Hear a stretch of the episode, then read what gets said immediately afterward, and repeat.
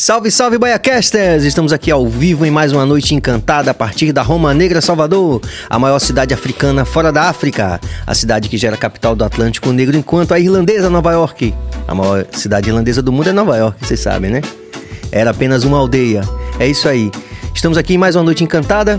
É, você sabe que se você apoia a nossa ideia aqui, você no BaiaCast você pode se inscrever no canal, você pode ativar o sino, você pode compartilhar e dar like e pode também interagir com os nossos convidados, porque afinal de contas a gente está aqui ao vivo. Então, em nome de toda a nossa equipe, que é Walterson Cabeça na direção técnica, Jorge Billy na direção geral do programa, nós temos a honra genuína de anunciar essa figura divertidíssima, esse grande expoente da nossa cultura que está aqui com a gente hoje.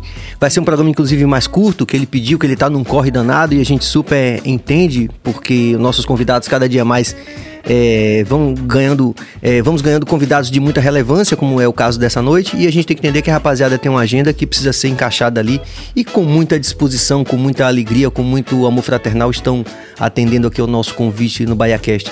É o caso desse convidado dessa noite, que é artista gráfico, artista plástico, é tanta coisa que esse cara faz.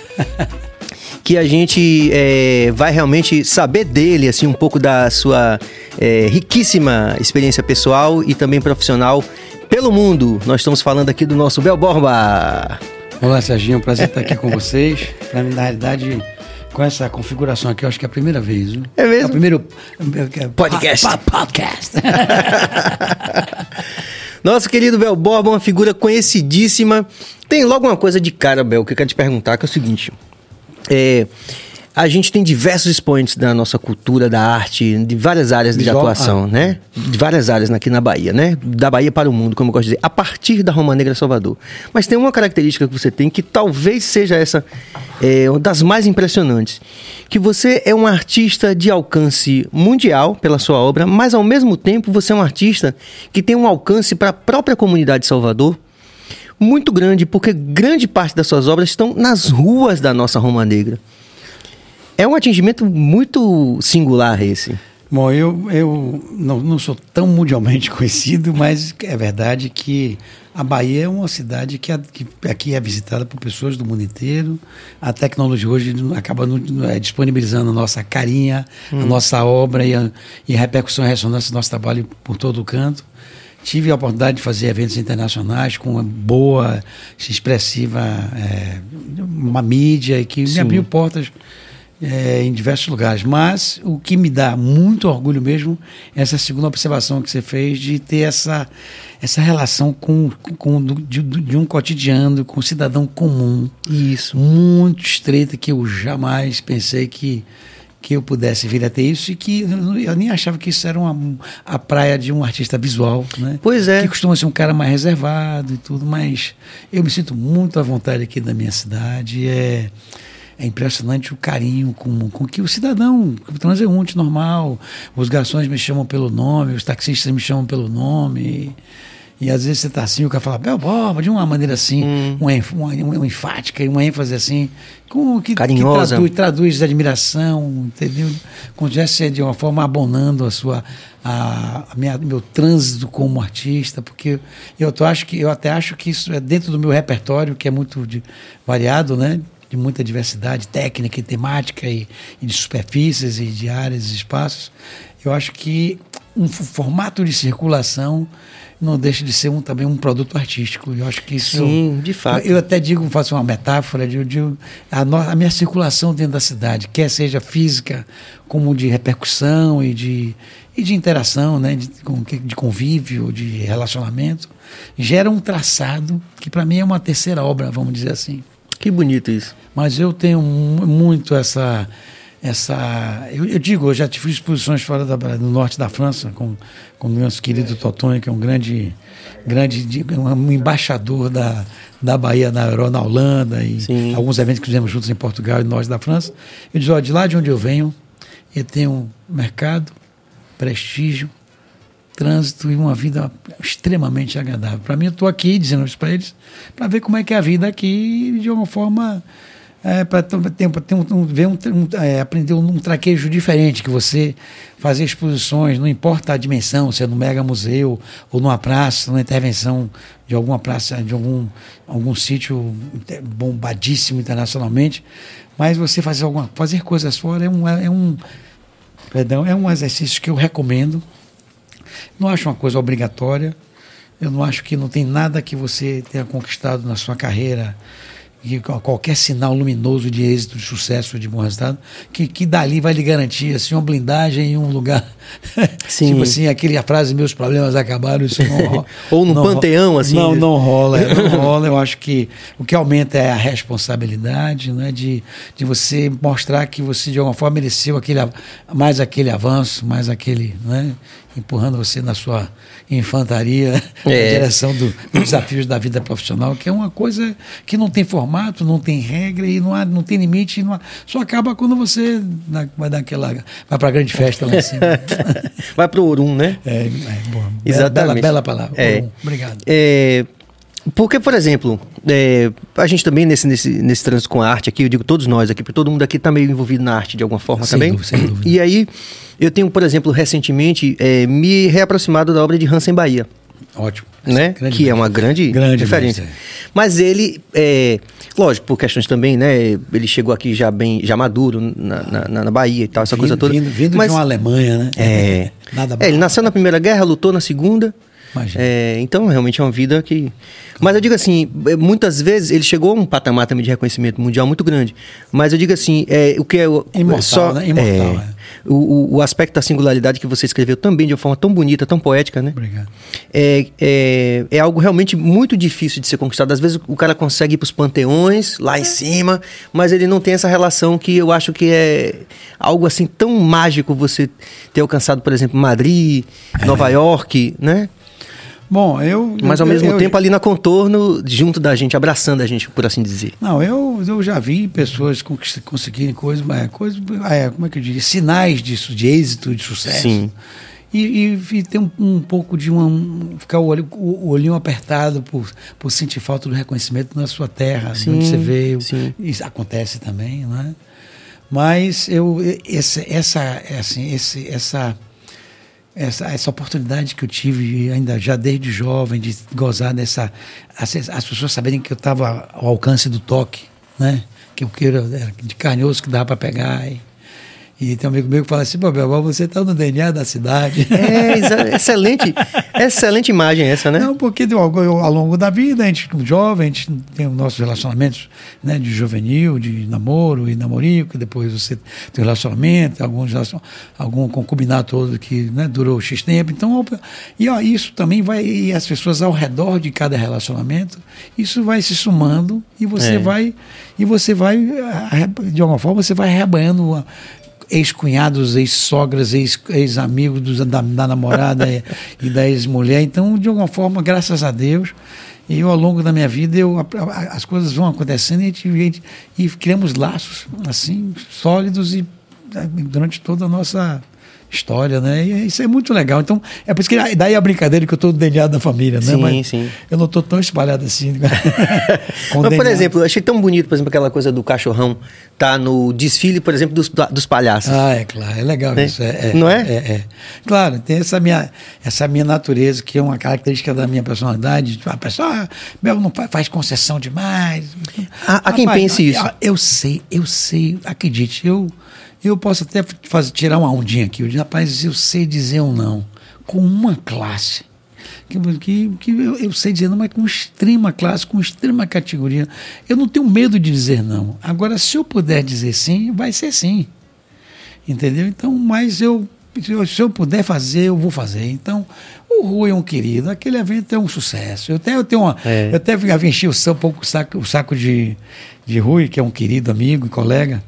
Já falei com ele para ele vir aqui, encontrei é, com ele lá no Rio Vermelho. um queridão, muita história, um, um homem querido, um artista é. da, da, pesada, faz parte do, da, da vida artística, da, da, pais, da paisagem cultural Sim. da nossa cidade.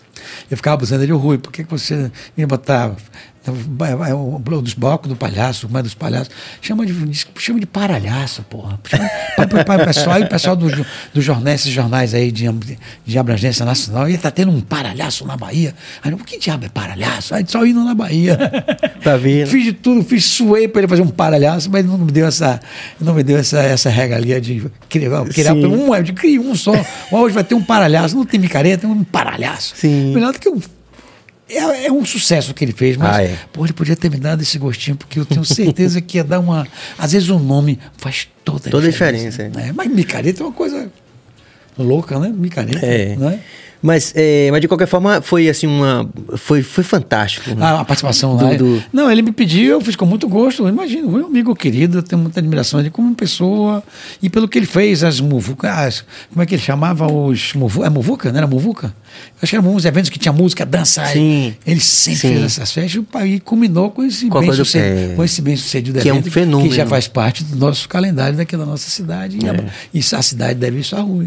E, e, e aos cidadãos é, Rio Vermelho. Com certeza. E artístico, né? Porque recupera essa coisa da, do faça você mesmo, de uma não padronização que acabou sei lá, a gente depois de alguns anos aí do, do, do, do, do apogeu do axé music, da coisa do pano, que tudo bem, né? Não estão fazendo necessariamente... O que é o pano? Um pano? O abadá. Né? Ah! Mas ele, a, o palhaço tem essa coisa não, de tinha, você... Antigamente era mortalha, né? Era, é. era tremé de pano cada é. mortalha. Depois... Mas o Rui, é, eu vi pelo documentário que ele tem essa... Ele fala, não, as pessoas vão se vestir como elas querem e tal. Ótimo. E, isso é legal, não, né? Recuperar não, Isso de... é um baiano típico, é um soteropolitano. É, exatamente. Clássico, é. Mas, Bel, é só pra gente é, pensar na possibilidade de quem tá assistindo a gente não conhecer alguma parte da sua história, vamos lá pro início. Você nasceu em 57. É, tempo pra caramba, né? Mas não foi qualquer tempo é, também, né? Foi um é, tempo fantástico da humanidade, é, né? É. Não, nessa época eu não pude perceber muito, não. Mas eu digo Demorou assim, você. você nasceu aqui. É, em Salvador. E, come... e você entrou na UFB em Belas Artes em é, 76? Mas eu era muito inquieto. Eu, eu, para ser sério, eu, eu, tenho um pouco uma, uma, uma, Eu tenho uma pequena frustração, porque aconselhado por um amigo que eu não fizesse Belas Artes, hum. e sim licenciatura em desenho, hum. e aí com a minha inquietação, aquela rebeldia, vamos dizer, entre hum. aspas. 17 anos. É, não um pouco mais, porque primeiro eu já, já tinha. Eu, quando entrei em Belas Artes, eu, eu já fazia direito. Ah, eu passei com 18 anos. Sim. E aí perdi na Federal perdi arquitetura. E aí pedi duas vezes para arquitetura e depois fiz Belas Artes, mas não fui Belas Artes, fiz aconselhado por um amigo meu, hum. nosso saudoso Ivo Velame, que era o diretor da Escola Belas Artes, Sim. amigo meu, dos meus pais também. Então ele falou: pai, faz licenciatura porque vai lhe propiciar bolsas de estudo fora do Brasil. Hum. Eu tinha essa meta sempre de viajar muito. Eu sempre gostei de viajar, desde moleque, com 15 anos eu já estava fazendo aqueles intercâmbios. Então, quando você faz isso, abre um pouco a cabeça e hum. é uma experiência que eu acho recomendável para o jovem que, que às vezes você fica muito viciadão naquela área. E quando você dá uma saída tão cedo, pipoca, né? Fura o. Sim. Acho que aí abre a cabeça, né? Bom, aí, aí você fez intercâmbio? E, não, só para fechar. Ah. Fiz, fiz, fiz com 15, fiz 16 lá. Hum. E realmente fez uma diferença muito grande na minha vida, né? Assim, eu acho, eu acho que foi na vida de todo jovem. Uhum. Mas eu ainda mais já, eu já me sentia, já me achava um artista, entendeu? Mas, enfim, é, falando do. Da graduação. Da, por que, que eu fiz licenciatura? Licenciatura é um curso meio chato. Para aquela, para aquela época, para, aquela, para aquele meu momento de, jo, de jovem, aquela inquietação. Eu ainda tenho minhas inquietações hoje, imagine há 50 anos atrás. Então. É, aí, se fosse Belas Artes, eu teria feito. Então, eu tenho um pouco essa frustração, porque eu acho que a universidade é uma coisa de, de uma importância para o mundo, para o país, para o Estado e para o cidadão, para a formação do cidadão, para a ciência. É uma coisa imprescindível que está. E as, as universidades estão tá num momento que está apanhando para caramba, não está bem das Sim. pernas. Então, eu, eu, eu, eu acabei virando um daqueles caras que deu certo sem ter, em arte, sem ter feito de Belas Artes, então eu tenho uma admiração, eu tenho uma, um, eu tenho uma noção total da relevância e importância de uma universidade para um, um planeta, para um universo, para cada profissional. E eu acabei virando referência do cara que não fez Belas Artes e de alguma forma logrou algum êxito na sua carreira. Então, é como se eu fosse, como se estivesse legitimando a pessoa, a pessoa que escapole ou, ou rodeou, contornou fora. Uhum. Então, isso, isso me incomoda um pouco, porque é, é uma contradição, porque eu eu tenho uma, uma, um respeito, um carinho, uma, é, eu adoraria ter tempo para estudar filosofia, para estudar antropologia que eu queria quando era criança, uhum. mesmo arquitetura, tantas outras coisas, porque conhecimento, é eu, eu, eu sou um, um, cara pouco inquieto, eu fico meio que o pessoal às vezes fica abusando de que é a cultura de almanac, porque eu, eu quero um pouquinho de tudo, eu vejo um pouquinho de, de, de, de, de, de, de, física, de filosofia, de, de tudo quanto é coisa eu fico ouvindo e eu, eu gosto, eu estou sempre, quando eu estou cozinhando, se eu estou pintando, se eu estou trabalhando, eu estou absorvendo algum tipo de informação, que é aquela série de, de, de, informação, de conteúdo que todos temos, Sim. e agora estamos que está ao nosso alcance, com a disponibilidade Aqui, Milhões de e aqui agora estamos vendo até um momento agora de tanta disponibilidade que chega a dar um, um, um, um chega uma ansiedade. Tirar, tirar, o fôlego, é, mas ainda tá bom, entendeu? E aí Sim. você tem que aprender a procurar, como disse Renato, eu te li em algum lugar que as respostas estão aí. Você tem que saber onde procurar e como perguntar. Sim. A mesma coisa é a busca do que você quer aprender. Aí você escolhe o que você quer ouvir hoje. É, o que é bom é bom viver, é bom morrer, será que estamos vivos, será que nós somos, será que somos, somos máquinas orgânicas, aí vai. Aí você quer ver o que, o que vai em buraco, pelo que, desculpa a expressão, não, tudo certo. em buraco por, por dentro da. Eu até falei mais cedo, rapaz, se você não der, Pode xingar. se não der pelo menos uma porra do podcast, não é um podcast. Mas pode, pode dizer foda, pode dizer qualquer coisa. Caramba! então, Bel, eu, é, eu primeiro agradecer, né, porque na, na minha juventude e tal eu tá jovem, descobri pô. a melhor forma de ver sua, sua, sua, arte, que era dentro do Buzu. Sem dúvida. Né? ir lá assistindo tudo e tal, e agradecer porque aqueles engarrafamentos da, do Rio Vermelho e tal, tal, tal. se você não tivesse suas artes, se não tivesse as artes para passar um tempo e tal. É, então, Obrigado. agradecer muito Eu que isso. agradeço, é. E acredite que eu sempre levei em consideração. É, é... Porém, o trap rap vem, vem crescendo muito, muito. Sim, e, inclusive, Matoê eu acho que, assim, do trap, muitos não gostam, porém, se eu não me engano, assim, eu acho que é um dos maiores, assim, de números e Sim. expressão, etc, né? Eu tenho certeza. É, não tem como não, não, não tem como negar, né, que o cara tem um alcance fenomenal. Ah, mas porque veio de tal lugar, etc. O cara é o maior, né? É, do segmento hoje é o cara do top. Do segmento o cara é o top, né? E eu me inspiro nele pelo profissionalismo, né? É, o profissionalismo dele em si, como eu falei, né? Ele é um cara que trabalha muito o marketing dele. Não tem uma música que Matuê não solte que não tenha toda um, uma estratégia um trabalho, atrás. um contexto. Ele te, ele te coloca no mundo dele mesmo você não gostando de escutar, para você Sim. ouvir aquilo que ele vai lançar. Em algum mas momento peraí, mas, o, mas teve agora a música aí do, do Vampiro aí Vampiro. Que, que, que, que os caras lançaram antes. Não. Foi, vazaram. os caras vazaram, dele. lançaram. É, porque teve, é. tem esse fenômeno do vazamento, que inclusive tem, tem. É, Brandãozinho falou aqui essa semana, ele teve aqui também sobre essa questão do vazamento, que às vezes pode ser intencional ou pode não é, ser, a gente exatamente. não sabe. Né? Eu vi até o Brandão falando sobre. Tinha um rapaz que entrou na live, né? Que ele falou que o rapaz filmava as lives dele e publicava. Exatamente. Né? E Acontece dava o engajamento. Isso. isso às vezes é até bom pro artista, né? Dependendo do tempo que ele vai é, explanar ali o, o, som, né, e tal. Mas o Matuei, o poder, o poder que o Matuei tem vai além da música, né? Ele, vai, ele tem um poder de influência. Matuei, ele lançou é, um som recentemente, acho que foi Grupos, que ele lançou... Grupos, ele lançou um e som e aí ele falou assim, ele lançou, antes dele divulgar assim, ele já, todo mundo já sabia que ia sair o som, mas ele falou assim, ó oh, galera, soltei um, soltou um documento lá pra galera assinar, vendendo a, a alma Tipo. É, foi, não foi a alma, foi acho que a gota do sangue. Foi, a gota do sangue, a gota do sangue. Vendendo a gota do sangue. E aí todo mundo ficou assim, meu Deus, matou ele que é meu sangue, não sei o quê. E no final de tudo, era uma campanha de doação de sangue pro que ele ia Era uma campanha que ele tava fazendo pro Emoba. Só que ninguém Legal. sabia disso. Todo mundo assinou lá, não, eu dou o meu sangue pra Matuê. E aí, o poder de influência do cara é, é descomunal, entende? Então, tipo assim, é, eu acho que só é, Anitta e Matuê a, a, a, fazendo dualismo entre os dois, assim, a Anitta é um pop pop. É, você não vê, por exemplo, Matuê tocando na rádio. Eu, pelo menos, nunca ouvi eu, Matuê tocando na eu rádio. Eu ouço na Jovem Pan, ele toca. Na Jovem na Pan. Jovem Pan tem outra também, se eu não me engano, mas é, é dessa vertente. É, Jovem Pan, mas, por exemplo, você não vê na Transamérica na na maioria metrópole. É, é, na metrópole maioria, que a gente ouve aqui em Salvador hum. por exemplo né? Então tipo talvez assim seja por questão do até da letra que é exatamente. é, as coisas exatamente. que fala na letra é Anitta é um pop. E hum. eu acho assim que Matheus só não tá naquele top assim Anitta né? Pela letra mesmo pelo pelo próprio preconceito do trap rap né? Por ser um, um, um trap e tal É, porém, profissionalmente, como eu falei, eu admiro muito por essa estética, por esse profissionalismo dele. Entendeu? Esse poder de influência que ele tem, que é muito grande. É, nesse caso específico, o cara usou o poder de influência para uma coisa boa, né? É, exatamente. Pra chamar atenção sobre um.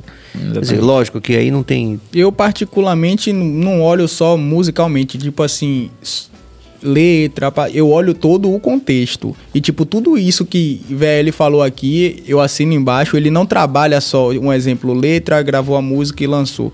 Ele trabalha a música de uma forma que praticamente ninguém aqui trabalha. É o que resulta nos resultados que sim, ele consegue, sim, tá sim, ligado? Ele consegue envolver realmente você no mundo dele, você escutando ele ou não, em algum momento você vai chegar até ele. Hum. É isso, então não tem como ele ser, não ser o maior hoje em dia. Quem disser que não é o maior tá fechando os olhos. Tá Agora, mas você, desculpe, Billy, minha, minha ansiedade, viu? Desculpe. É, mas você falou uma coisa que eu queria perguntar individualmente, assim. Você falou que tem gente que não gosta. É, muita gente. Mas vocês individualmente. Você gente. falou que você admira ele, então provavelmente eu acredito que você gosta do resultado do trabalho sim, dele, sim, musical. Sim. E você? Eu gosto, velho. Escuto muito em casa quando eu tô arrumando as coisas. É uma música pra cima, alegre. Não é uma música Sim. que você para pra pensar, pra refletir na vida, não. Hum. Não é. Não tô dizendo que a letra dele aqui é a magnífica. Não é. É, mas música é momento Exatamente. também, né? Você não vai mas, ouvir só. Quando eu quero ficar feliz, quando eu quero ouvir uma coisa que não vai me deixar pra baixo nem pensativo, eu vou ouvir Matuê, mano. É exatamente. Isso. E quando eu quero. É, eu quero me inspirar quando eu quero, assim, realmente, pô, tô passando por um momento tal, aí eu ouço o Emicida, hum. por exemplo, entende? Hum. É, são dois polos, né? Então tem muita gente aqui em Salvador, ou no Brasil inteiro, na verdade, que critica muito Matuê, etc. Vocês já assistiram Medida Provisória já? Eu já. Filme? Não, mas quero muito assistir. É, eu, já. Com o seu Jorge. Assista muito, dez vezes. Com seu, com seu Jorge, né? É, e o Emicida tá lá também. Exatamente. E Emicida, é, exatamente. Eu vi só um, um, uma série com o seu Jorge um tempo atrás, se não me engano, era Igualdade, Liberdade, algo Sim, do gênero. aquela que rolou aí. É, muito bom também, dentro do presídio. Sim. O seu Jorge é um monstro, velho. É, é um monstro.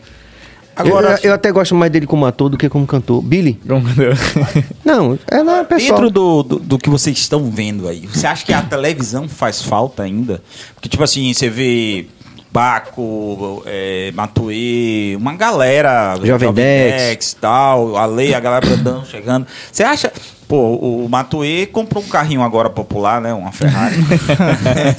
Ele já tinha comprado uma Porsche antes, mesmo? né? Você acha que ainda faz falta? Porque o que eu penso, assim, que os caras falavam, ah, não quero nem... Pra que eu pra televisão? Se eu for pra televisão... Mas pra vocês, você acha que falta, faz falta ainda? Eu, é particularmente, não faço muita questão.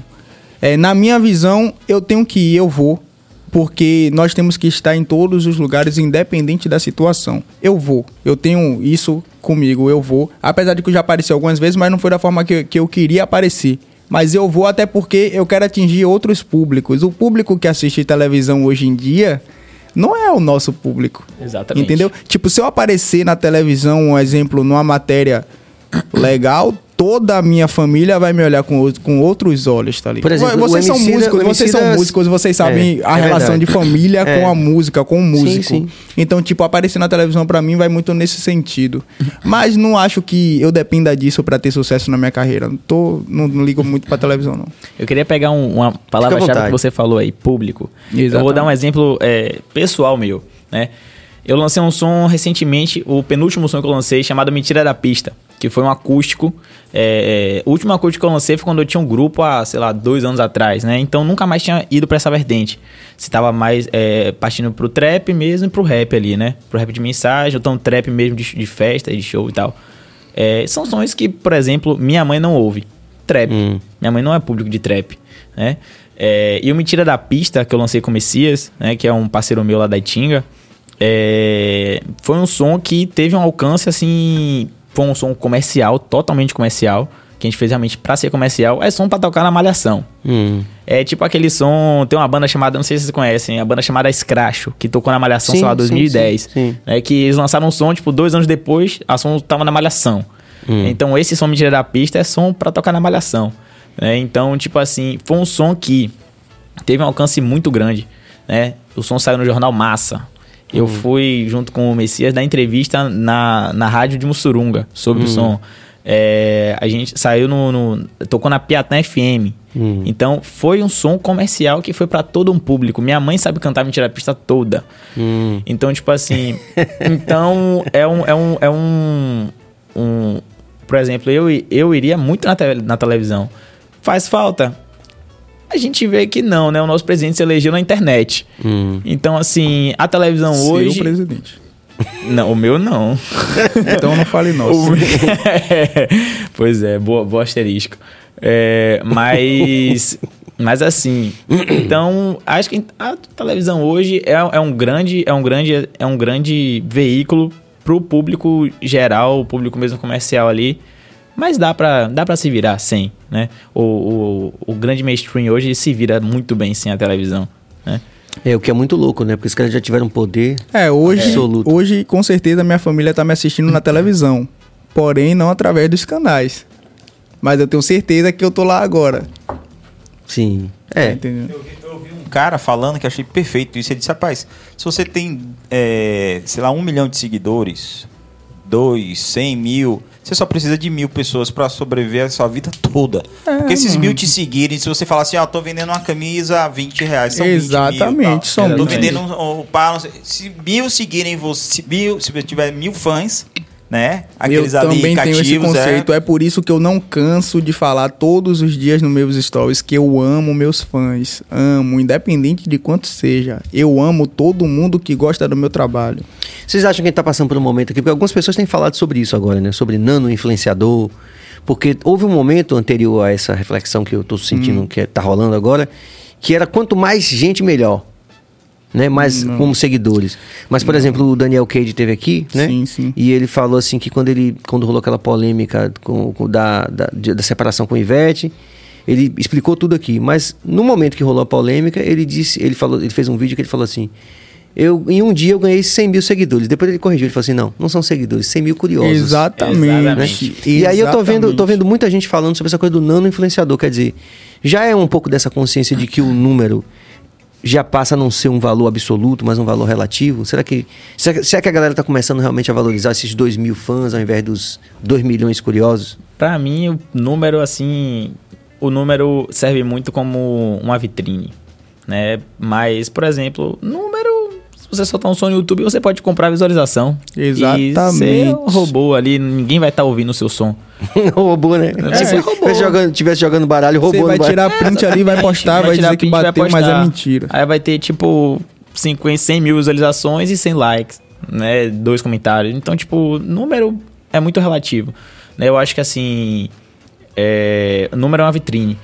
Né? Agora, pessoas reais, pessoas que estão ali te seguindo mesmo. Tem pessoas que. Se eu, eu tenho seguidores hoje, fãs, assim, no meu trabalho. É até esquisito para mim falar fãs, né? Uhum. É, mas eu realmente tenho fãs hoje que se eu falar assim, velho, chega lá no BaiaCast e comenta lá 100 vezes pra gente poder estar tá lá. O pessoal vai lá e comenta 200 vezes. Uhum. Então, pra mim, se eu tiver 10 desse comigo, 10 desse tipo aí, a gente vai longe. Eu tenho um, uma, uma frase que eu levo muito pra mim. Eu uso ela pra minha vida que, tipo assim, eu vou dar um exemplo, continuando isso que ele falou, de em questão de números, seguidores e tal.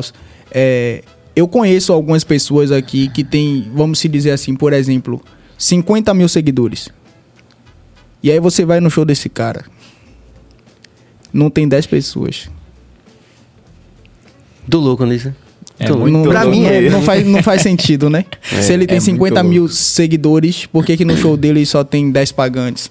Não faz sentido, né? É, eu prefiro muito mais ter, digamos assim, 30 seguidores e que eu tenha 20 deles no meu show. E para mim faz mais sentido. Uhum. Pois é, espero que as pessoas cada vez mais pensem assim, né? Porque eu acho realmente estranho a pessoa dizer que tem um milhão e meio de seguidores no é, Instagram. Exatamente. E, tipo, Acontece muito isso no, no meio que a gente da cena daqui e tal, é que é em relação a, eu priorizo muito show. Shows é minha vida. Eu amo uhum. fazer show, sem show não sou nada. E eu vejo muito isso, o cara na internet dizendo que tem não sei quantos seguidores, que bateu não sei quanto de visualização pra ir que não sei o quê. E quando chega no show do cara, tá entendendo? Ninguém nem reconhece. Quando ele passa, ninguém nem. Só pra você ter noção. Então, tipo, não é real esses números aí que todo mundo acha que realmente é. Vamos parar com isso, velho. Vamos parar com isso aí, porque. Vamos pegar a visão, vamos é. estudar aí o business da parada. É isso aí, rapaziada. Tô aqui com o VLzinho também com o DK, rapaziada, contando tudo aí sobre esses corres aí. Fala daquela da batalha da, da UFBA lá que vocês estavam falando em off. ah, a batalha da corre. UFBA é o projeto mais. Um acho que é o projeto mais bonito, assim, da minha vida. É, todo mundo, todo. É, eu tive há uns dois meses atrás eu tive no podcast do GG. Hum. Eles estiveram aqui também, né? E a gente falou é, sobre a Batalha da UFPA também, e eu falei a mesma frase para ele. Acho que a Batalha da UFPA é o projeto mais bonito da minha vida, pessoal, assim. É, quando, assim que eu entrei na faculdade pública, né, é, falei assim, não, é, eu queria um pouco da, deixar o meu legado um pouco na faculdade, certo? Na faculdade pública ali, que é um que é o meu onde você vê várias pessoas de vários lugares, de várias cidades, vários estados, né, de vários cursos, com várias visões.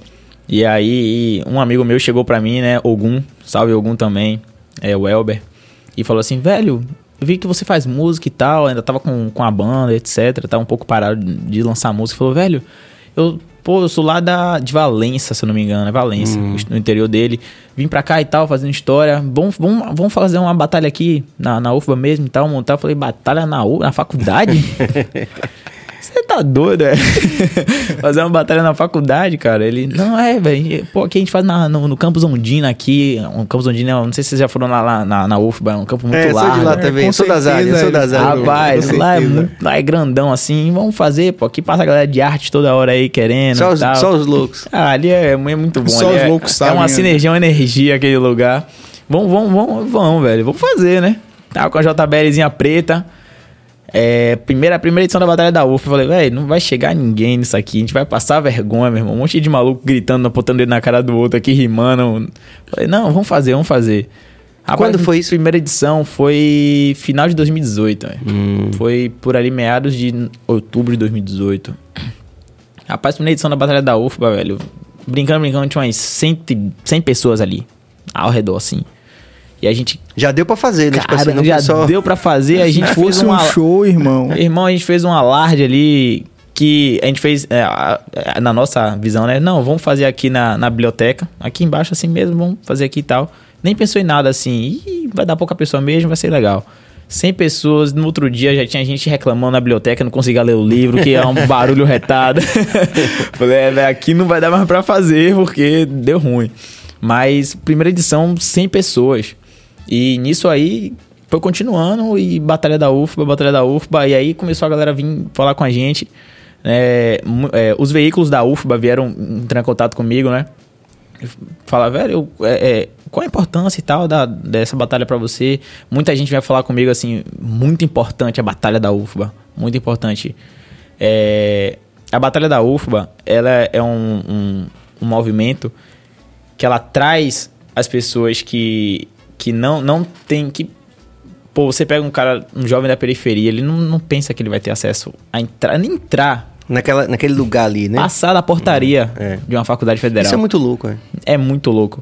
Então Realmente. o cara, ele pensa assim, eu não vou conseguir passar na portaria de uma faculdade federal nunca na minha vida. Né? Então quando eu montei a bateria da UFA com algum, a gente falou assim, velho, eu tenho um, um vizinho que ele sequer pensou em nunca entrar aqui na, na falou assim, uff, Faculdade? Você tá doido? Eu vou sair 6 horas da manhã pra trabalhar, amigo. Vou pra faculdade? Tem... Mas você rima? Rimo. Então vem cá que tem um espaço para você aqui. Então, a gente, a, gente, a gente buscou fazer na Batalha da UFBA, primeiro o, pensando no movimento hip hop. Eu não tô nem aí, eu não vou no, no, no início assim, a gente não cobrou inscrição, nem nada do tipo, porque a gente queria mesmo trazer Sim. a galera, trazer a galera de fora da periferia, mostrar que você tem espaço na, na dentro da faculdade Pode federal. andar ali que ninguém vai lhe prender, né? Ninguém é, vai lhe prender, ninguém é. vai, vai lhe dar um baculejo ali no meio. Sim. Então você tem espaço ali. É nosso, tipo assim. É Qualquer nosso, um pode é nosso, ir. é público, amigo. Então, quando a gente montou a Batalha da UFBA, já tive vários relatos, vários relatos. E da galera chegar pra mim e falar assim, pô, velho, você me salvou da depressão. Eu até me arrepio falando isso, porque, tipo assim, é algo que eu nunca, nunca pensei em falar, em, em, em ouvir de um, uma outra pessoa, outro ser humano falar assim, pô, velho, você me salvou da depressão. Eu falei, sério, cara, por quê e tal? Ele, não, pô, porque, sei lá, em casa, é, em casa, meu pai é alcoólatra e, pô, minha mãe é sempre ausente e tal, e aqui eu libero, libero todo o meu estresse aqui e eu preciso de outra pessoa. Então, sei lá, a gente começava a batalha da UFBA às 5 e terminava às 7. porque a galera tinha que voltar para casa, e toque de recolher, em Sim. alguns municípios e tal. Então, são duas horas ali, velho, que eu me sinto em, em outro planeta. Então é isso que a Batalha da UFBA me proporcionou de sentimento de gratidão e para eu fazer algo pelo hip hop, como meu, meu produtor Carmo ele, ele, ele fala, né? O que é que você espera que o hip hop ele traga para você se você não faz nada pelo hip hop? Então assim, beleza, dinheiro, luxúria, é muito bom, mas você tem que ter aquela, aquela, aquele, aquela noção de que você tem que fazer algo pelo hip hop para ele te proporcionar algo. Entende? Sim, isso é legal. Então a Batalha da UFBA tem esse, esse sentimento aí, entende? De você trazer realmente a galera para dentro ali, você dar aquele espaço pra galera e mostrar que mesmo o movimento é pelo movimento. Isso é muito importante. Daruane Ferreira fala, inclusive, sobre o tema A Batalha da Barril. A Batalha da Fera Barril, salve Daru, tamo junto aí, todo auspício aí só para só um adendo aqui, lá na, na UFBA, a gente tem um grupo lá. Manda aí, manda aí. Chamado Hospício. Chamado Hospício. lá falando lá, o Vênus. Vênus lá, ó. Poison Vênus, procurar voltar com a batalha, viu? Vamos voltar a batalha da UFBA aí, certo? Ainda com patrocínio, graças a Deus aí, que já tem gente querendo patrocinar a batalha de novo. Importante isso. Isso é muito importante. Vamos voltar grande. E o DK também participou? Não, da batalha da UFBA não. Na verdade, eu participei de outras batalhas não, a da, a da UFBA eu já cheguei para me apresentar, fazer um, um eu não sabia. showzinho. Sim, sim. Eu não 2019. sabia que ele ia tocar. A gente, ele tocou lá na Batalha da UFBA, ele, depois de um tempo a gente se, se foi, conheceu. Foi. Ele falou, velho, eu já toquei na Batalha da UFBA. É. Caramba. Mas eu participei ali muito do início, que são meus amigos e tal, até hoje, da Batalha do Dick. Acontece até hoje a Batalha hum. do Dick a batalha do viaduto, que acontecia ali no viaduto do, do, do Bonocô também. Porém, eu não fui tão influente assim como ele, de organizar e tal. Minha, minha, minha coisa mesmo, desde o início, era mais fazer show, Hum. Mais ensaiar com banda, mais essas coisas. Eu não, não ia muito pra Eu ia, mas não com tanta frequência. Então não tive tanta influência como ele sim, na batalha. Sim. Embora eu conheça a cena praticamente toda de batalha aí, porque é o mesmo mundo. Você rodou, né? É, rodei muito ali. muito, muito, muito. Tem, tem quantas batalhas hoje? Dá pra ter uma ideia de quantas batalhas estão rolando na Nossa, cidade hoje? muita batalha. Muita eu era... batalha. Eu... Tem algum lugar onde tem esse tipo de informação catalogada? Um, um site, alguma coisa assim? Cara... Tinha um tempo Uma atrás no Instagram que ela Boa postava. Pergunta, tinha um Instagram velho. um tempo Se atrás. tiver, eu quero saber também, porque eu... Se eu não me engano, tinha um não, tempo atrás no Instagram que ele postava assim o horário das batalhas. Tipo, ó, oh, vai ter batalha em tal lugar. Sim. Ou então, acho que era no grupo de WhatsApp. Que Ultimamente eu tô, fre tô frequentando muito, porque eu moro lá na região. É, todo domingo a Batalha do G aí, salve pra galera de Mussurum. Salve a Batalha do G aí. A batalha ó. voltou há pouco tempo Graças também, tá pegando Deus. fogo. Porque tem esse, esse, esse corre de Fabi Almeida, né? Que ela faz a agenda, agenda alternativa já há muitos anos, sim, né? sim. se tornou referência na cidade, né? É, realmente. Então, de repente, assim, de, tivesse algum trabalho nesse sentido aí, ia ser muito legal, né? Porque a rapaziada deve ficar sabendo do circuito todo, pelo menos da maioria das coisas que acontecem. Faz o corte disso aí, que eu achei isso é. aqui muito interessante. Vamos fazer aqui um, um, corre do anunciante também, o nosso Sampaio Sabores aqui, sempre fortalecendo com a gente o melhor hambúrguer gourmet da Bahia. Bruno Joias também brilhando com você. Se você está vendo aí, se está curtindo esse corre do BahiaCast, você sabe que sua marca também pode figurar aqui, pode fortalecer com a gente. É, Velizinho falou agora dos, dos, patrocinadores que já querem participar da batalha da UFBA. Isso é muito importante para a gente legitimar o nosso processo e ampliar essa base de discussão de coisas positivas. Então sua marca pode estar aqui também junto com a Bruno Joias, com o nosso Sampaio Sabores e diversos parceiros que já passaram por aqui também e que estão chegando também no BahiaCast. É isso aí, Cabas? É isso aí. Beleza. É, pô, já tive vários, vários caras aqui também que fazem várias batalhas em vários pontos da cidade também, né? É, em, em Billy. Cepete, porra, galera massa, assim. Mas vocês se conheceram como? Foi? Não falaram ainda disso. Ó, porque na verdade hoje em dia eu tenho eu tenho uma produtora. Hum. E eu trabalho com outros artistas, tipo assim, pela experiência, não tô dizendo que eu sou mais experiente aqui, pelo amor de Deus, mas pela experiência que eu tenho e por tudo que eu já vivi em questão de, de show, tudo isso. A galera do trap, do rap, tá começando a fazer show agora. Eu já fazia muitos anos atrás, não só com trap, com rap, que eu já participei de várias bandas, então já sei como funciona, já uhum. tenho muito contato, já tenho um certo tipo de experiência. E eu estudei muito sobre marketing, produção, edição, canto. Então, tipo, é uma coisa que eu acho que. Eu acho não, tenho certeza. A maioria, infelizmente, da cena de hoje em dia não faz, não corre atrás. E eu queria expandir esse conhecimento que eu tenho. eu acho que ele guardado em mim não ia servir para nada. Então, eu montei a produtora, tudo certinho, montei o estúdio. É, cheguei com algumas pessoas experientes que não eram da área, mas poderia agregar. Outras eu passei um pouco do que eu tinha, montei uma equipe e comecei a trabalhar com outros artistas. Eu faço isso desde ah, o início tá. de 2019 e a gente já lançou mais de 25 artistas. Caramba. É. Quem foi que já passou por lá? Diga aí. Já passou Artives, já passou Malia já chegou a, hum. a, a, participar com a gente também. Já teve é, Shake. Teve, hum. teve muitos artistas que passaram com a gente. É, então, tipo, a gente chegou a fazer isso. E começou a trabalhar realmente os artistas. Eu ter ensaio, estudar canto, Sim, estudar o marketing. É, é, praticamente uma escola. Eu acho hum. que é o beabá ali. Eu acho que você conseguia lá.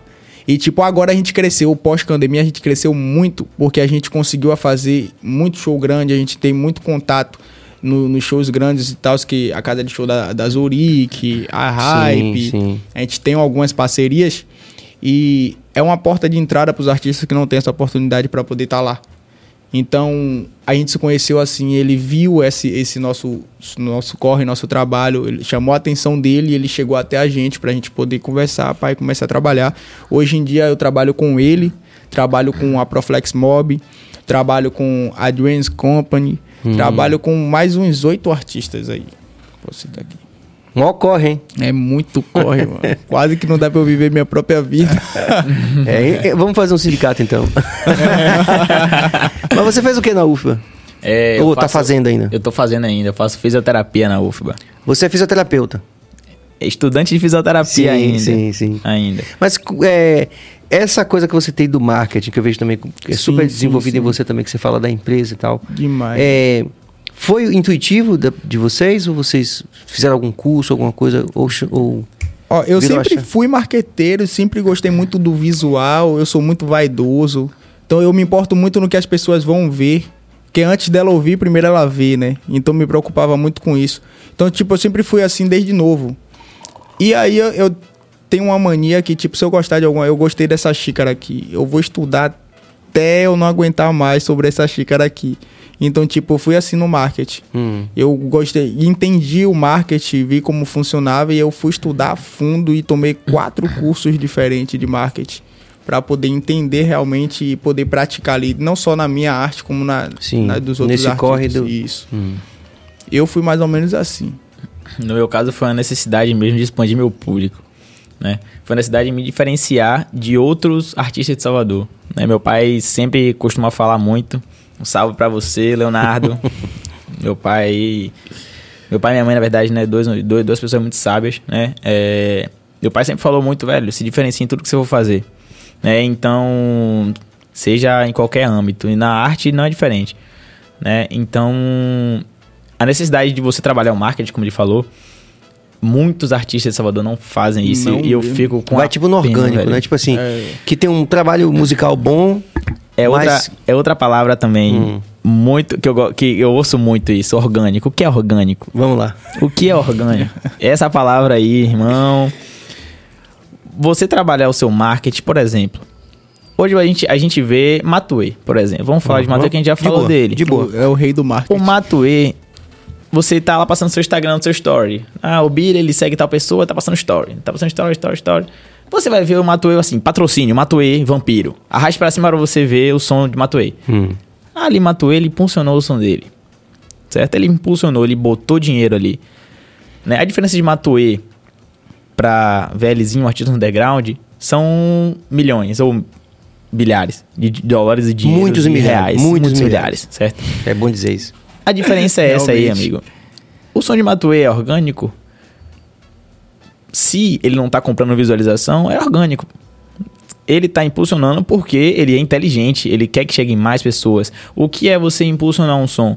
É você investir uma grana no som, uma grana que você já reservou, certo? Para você investir no seu som, ter mais pessoas ouvindo ele, para que eles fiquem para o próximo som.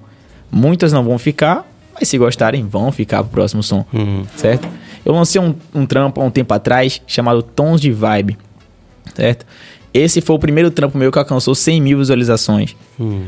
É, eu acho que foi a primeira vez que eu me senti famoso. Sim. Porque o meu Instagram ele não parava de gente marcando, gente do Rio Grande do Sul e gente, meu Deus, não te conhecia, tô te conhecendo agora. Meu Instagram deu um pulo, certo? E eu injetei pouco até. O som realmente é muito bom. Né? Eu falei assim, não, velho, um, um, um amigo meu é, conversa assim, né? Estudando também muito. É, falei, velho, vou, vou, vou, vamos tentar fazer um, isso aqui pra ver o que é que faz. Na banca eu nunca tive esse pensamento, nunca pensei no business da parada. Sim. Sempre vamos gravar um clipe aqui, a galera pá, tum, soltou. Divulgo, divulgo o teaser umas três vezes no Instagram e já foi. e aí eu falei, não, vamos injetar aqui é minha primeiro som do EP, Sim. EP. Vamos soltar. Soltei.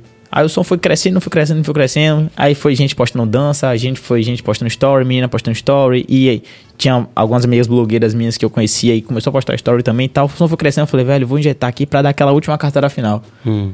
Pum. 50, 60, 70, 100 mil. Falei, velho, cheguei no, no, que eu queria chegar para um primeiro som. Então, muita gente que ouviu Gold, que viu Tons de Vibe, ficou pro segundo som, que era Bonnie. A galera de Bonnie já ficou pro terceiro som, que era Gold. Hum. E depois ficou pro quarto som, que foi a matada final, que foi o Fit Internacional. Então, tipo, o que é o orgânico? O orgânico para mim, irmão, é você. São pessoas reais. O orgânico para mim são pessoas reais. Então, se você investe ali, a gente de Salvador, invista no seu trabalho. Porque, irmão, ninguém tem tempo para ficar perdendo, gastando 300 conto num clipe e ter 200 visualizações. Sim. Entende? 200 pessoas ouvindo, beleza.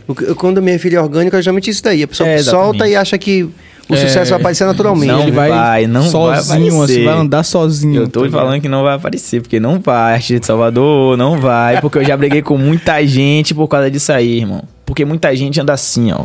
Mas veja só, só para deixar claro aqui, existe uma, possi uma possibilidade matemática de acontecer um orgânico, embora seja muito remota. Sim, sim. Existe, né? Sim. Um fenômeno. Sempre existe, tudo é Sempre possível. existe, tudo é possível. Matematicamente é possível, mas é, é, tipo ganhar na loto. É exatamente. É muito difícil. Por exemplo, é. eu digo que marketing é, são dois, dois fatores. Um é a, a divulgação e o outro é a qualidade. Hum. Você pode ter muita qualidade se não tiver divulgação, não você vai. não aparece. Não vai. vai. Ou então você pode ter muita divulgação se você não tiver qualidade. Perfeito. A, a, a, que também rola, também rola. A galera que tá com a ponta gorda aí é, aparece com os produtos meio assim, é, enviesado. É, muita gente aí com muito dinheiro no bolso, eu, eu costumo talento. dizer que não adianta, né? Eu costumo dizer que não adianta porque eu conheço, eu conheço muita gente que injeta muito dinheiro numa coisa que não tem qualidade e não vai. Você tem a visibilidade, mas não vai. E principalmente tem, em termos de arte, né? É, assim, porque a gente tem vários exemplos tem assim. Tem uns amigos aqui mesmo de Salvador que tá comprando o lugar que a gente merece na grade dos shows, tá ligado? E tipo, parem de fazer isso que vocês estão tomando no lugar de quem merece. Aí eles estão comprando, eles estão realmente pagando pelo lugar deles na grade hum. e o show deles não é legal porque não tem qualidade. Parem de pular degraus. Me parem perdoe. de pular degraus. É tipo assim, ele poderia pegar esse dinheiro, o que é investir no seu, no, na sua carreira e poder estudar o que ele tá fazendo, tá ligado? E poder trazer qualidade. O show dele seria legal.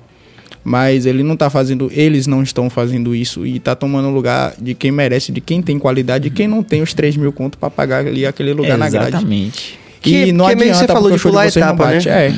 Assim, é aqui é uma discussão de, de multigeracional, né? Que eu sou de uma geração antes de vocês. Então, pelo menos uma. é, então, que que eu particularmente preferiria, é, preferia nascer na sua geração. Eu gosto Podemos de deixar fazer um podcast sobre claro. Isso. Sério, eu, meu Deus do céu, se eu pudesse voltar no tempo, eu conversava com minha mãe. Vamos fazer ela, um episódio é, só sobre isso, chamar isso. uma bancada pra gente conversar sobre isso. Vai dar bom, Mas vamos viu? lá. Eu viria. É, a mim, parece-me a mim que é, a cultura online está, não vou dizer sugerindo, mas está empurrando a rapaziada mais para esse tipo de, de lógica, de, de, de pular etapa. Exatamente. Vocês sentem isso? O tempo todo. Eu, eu vejo isso todos os dias, velho. Tudo agora a galera quer pagar, mano. Não é assim, velho. Você tem que botar dinheiro para você ter o conhecimento, para você ter a qualidade que você precisa. Um exemplo, você não começou cantando, mas você gosta de cantar, investe no seu canto, paga uma uhum. aula de canto. Você não precisa fazer uma coisa de qualquer jeito e pagar para aquela coisa de qualquer jeito aparecer para duas milhões de pessoas, tá ligado? Não precisa, mano. Tá pulando etapa. Mas tem uma galera que tá meio que apostando muito, nisso. Tem, não é uma galera. é muita gente. É 90%. É muita gente. É 90%. Quer investir dinheiro. É, é, eu investir acho que não, essa botar coisa dinheiro da, no que não. Da cultura online é, não sei, a gente começou. É porque são perspectivas diferentes, né? Então, por é. exemplo, a gente pensa, por exemplo, primeira vez que eu ouvi falar em sincronicidade foi com o The Police, como, como uma proposta estética. Meu pai é muito fã de The Police. É, aí ele falou agora com você, não foi? Falou. Chama aí, Caba, essa interação aqui. Vamos lá. Léo Queiroz, beijo, filho, te amo. Te amo, pai, tamo que junto. Muito fã de The Police aí, viu? Então, aí o The Police começou a perceber que com a tecnologia que já havia naquela época, já estava rolando meio esse hypezinho de sincronicidade, ou seja, as coisas estão acontecendo ao mesmo tempo em todo lugar do mundo. Sim. Só que agora com a cultura online, é isso mesmo, que você clica aqui, você posta sua foto, já está no mundo todo. Exatamente. Né? Então, a perspectiva de quem viveu uma, uma realidade diferente dessa, pra gente, a gente fala assim, pô, velho, tem muita gente que tá querendo queimar a etapa aí, velho. Oh, é demais. Quantas EPs você tem, DK? Eu tenho, acho que quatro EPs. Eu lancei EP desde 2018, 19, 20, 21. Isso, quatro EPs. Pois quatro é. EPs. Eu tenho um EP, eu tive um grupo. São aproximadamente 300 mil acessos, é, contabilizando YouTube, Sim. Spotify, etc. E tem gente que tem uma música e tá pagando contratante pra estar tá em show. Pra estar tá na line sim, do show. Sim. Beleza. Seu pai é. paga, tá beleza. Então, tá Pô, beleza, pô, mas vai, a gente meio que. Você tá, tá beleza, porque a vida real não é essa, né, velho? Exatamente. Real, Para não adianta isso, você tentar botar o chevette velho pra andar dessa forma, irmão. É. Você tem que ter as etapas, entendeu? Tem que ter as etapas, certo? DK é do corre igual a mim, foi por isso que eu cheguei na pessoa certa. Acho que assim, Deus bota as pessoas no momento certo, entendeu? É, como eu falei, eu fui, eu fui criado numa família que sempre incentivou a gente a trampar né? De diversas formas, já trampei já de diversas formas e tal. É, desde cabista na casa de pessoas da família até outras coisas, né? Sim. Até é, é vender, a, vender aquele velho lanche na praia ali sim, e tal. Sim. Então, tipo, não é queimando etapas, não é botando o chevette velho pra andar no tranco que você vai fazer o, o, negócio fluir, entende? Eu penso assim, pelo menos, né? Eu penso assim que tem, são etapas, são escadas. Né? Eu não vou hoje é, por exemplo, querer almejar algo, dar um, um, passo maior que a perna. Porque eu vou cair, me estrepar e posso botar tudo que eu construí até hoje... A perder. A perder, hum. né? E tem muita gente em Salvador que tá nem aí, irmão, que não quer nem saber de nada. Eu tenho essa grana aqui, eu vou botar e... Entende? Achando e... que amanhã vai ser Matuê. É, e não vai ser, não, irmão. Não vai ser. Eu é, vou dizer, Matuê tem história ser. com reggae também, não né? Adianta. Tem, tem Matuê gravou um, um, CD de reggae. Sim, sim, ele tentou muito no reggae, pra falar a verdade. Antes do, do trap, ele tentou muito no reggae.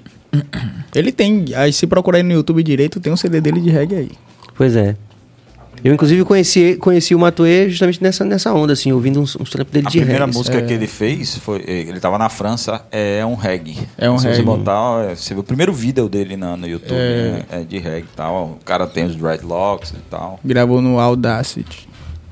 Pois é. Por exemplo, essa coisa de software mesmo, né? Tipo assim, é, saber, saber fazer os beats, saber fazer, sim, pelo sim. menos, não vamos dizer, ah, produzir a música toda, mas ter um, uhum, ter um conhecimento um de como conhecimento. se produz, né? Eu acho isso essencial, velho, porque tipo assim... Você dá esse tipo de curso lá? Também.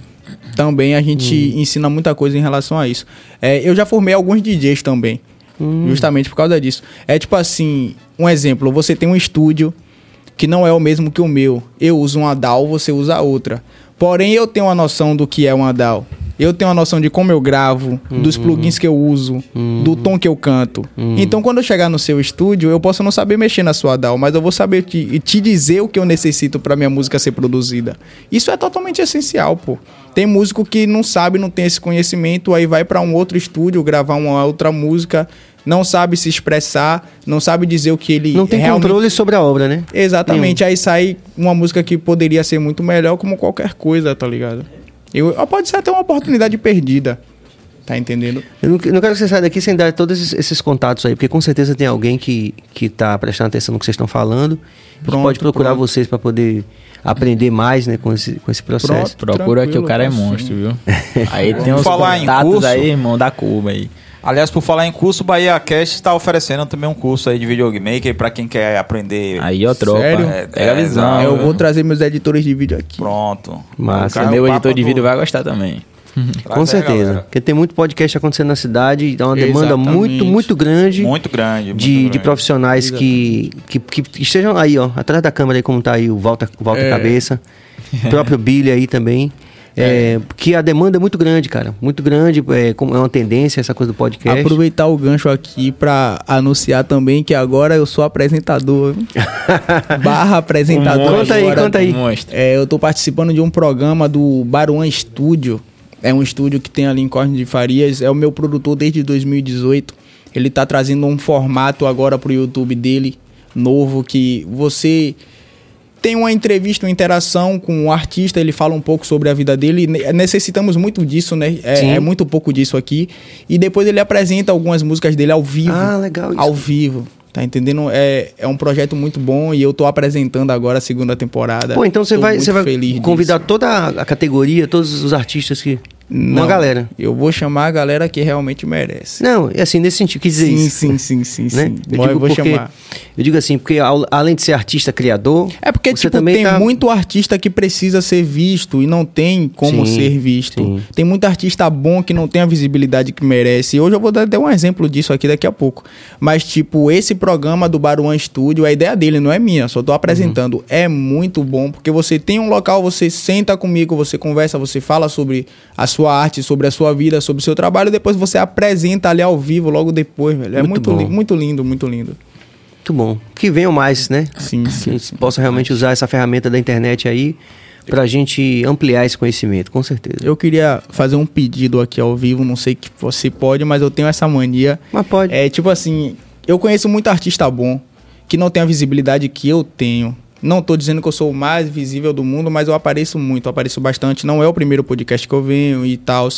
E, tipo, tem muito artista aí que eu acho que merecia é, ter essa visibilidade, tá Pô, nesse... aqui tá aberto aqui pra rapaziada. Tá entendendo? Então, tipo assim, mas às vezes vocês não conhecem todos. Infelizmente é Sim, é isso. Sim, mas aí. Tem, gente... tem aquela peça-chave que você é. precisa conhecer. Com certeza, cara. E... Billy, inclusive, perguntou. Várias pessoas ajudaram a gente, pô. Sem miséria ajudou, ajudou a gente, isso. falou de várias pessoas. A gente, isso. A gente tá aqui pra aprender. Então, né? tipo, eu não queria, não quero só falar, como eu também quero mostrar. E eu trouxe um cara ali que eu queria muito que você desse um pouco de atenção massa. a ele. Por favor, Sérgio, massa. dê muita atenção de a boa. ele. Senhoras e senhores, com vocês, quem já vai no meu show conhece, mas esse cara, na minha opinião, um dos melhores profissionais que eu conheço, que é Leba.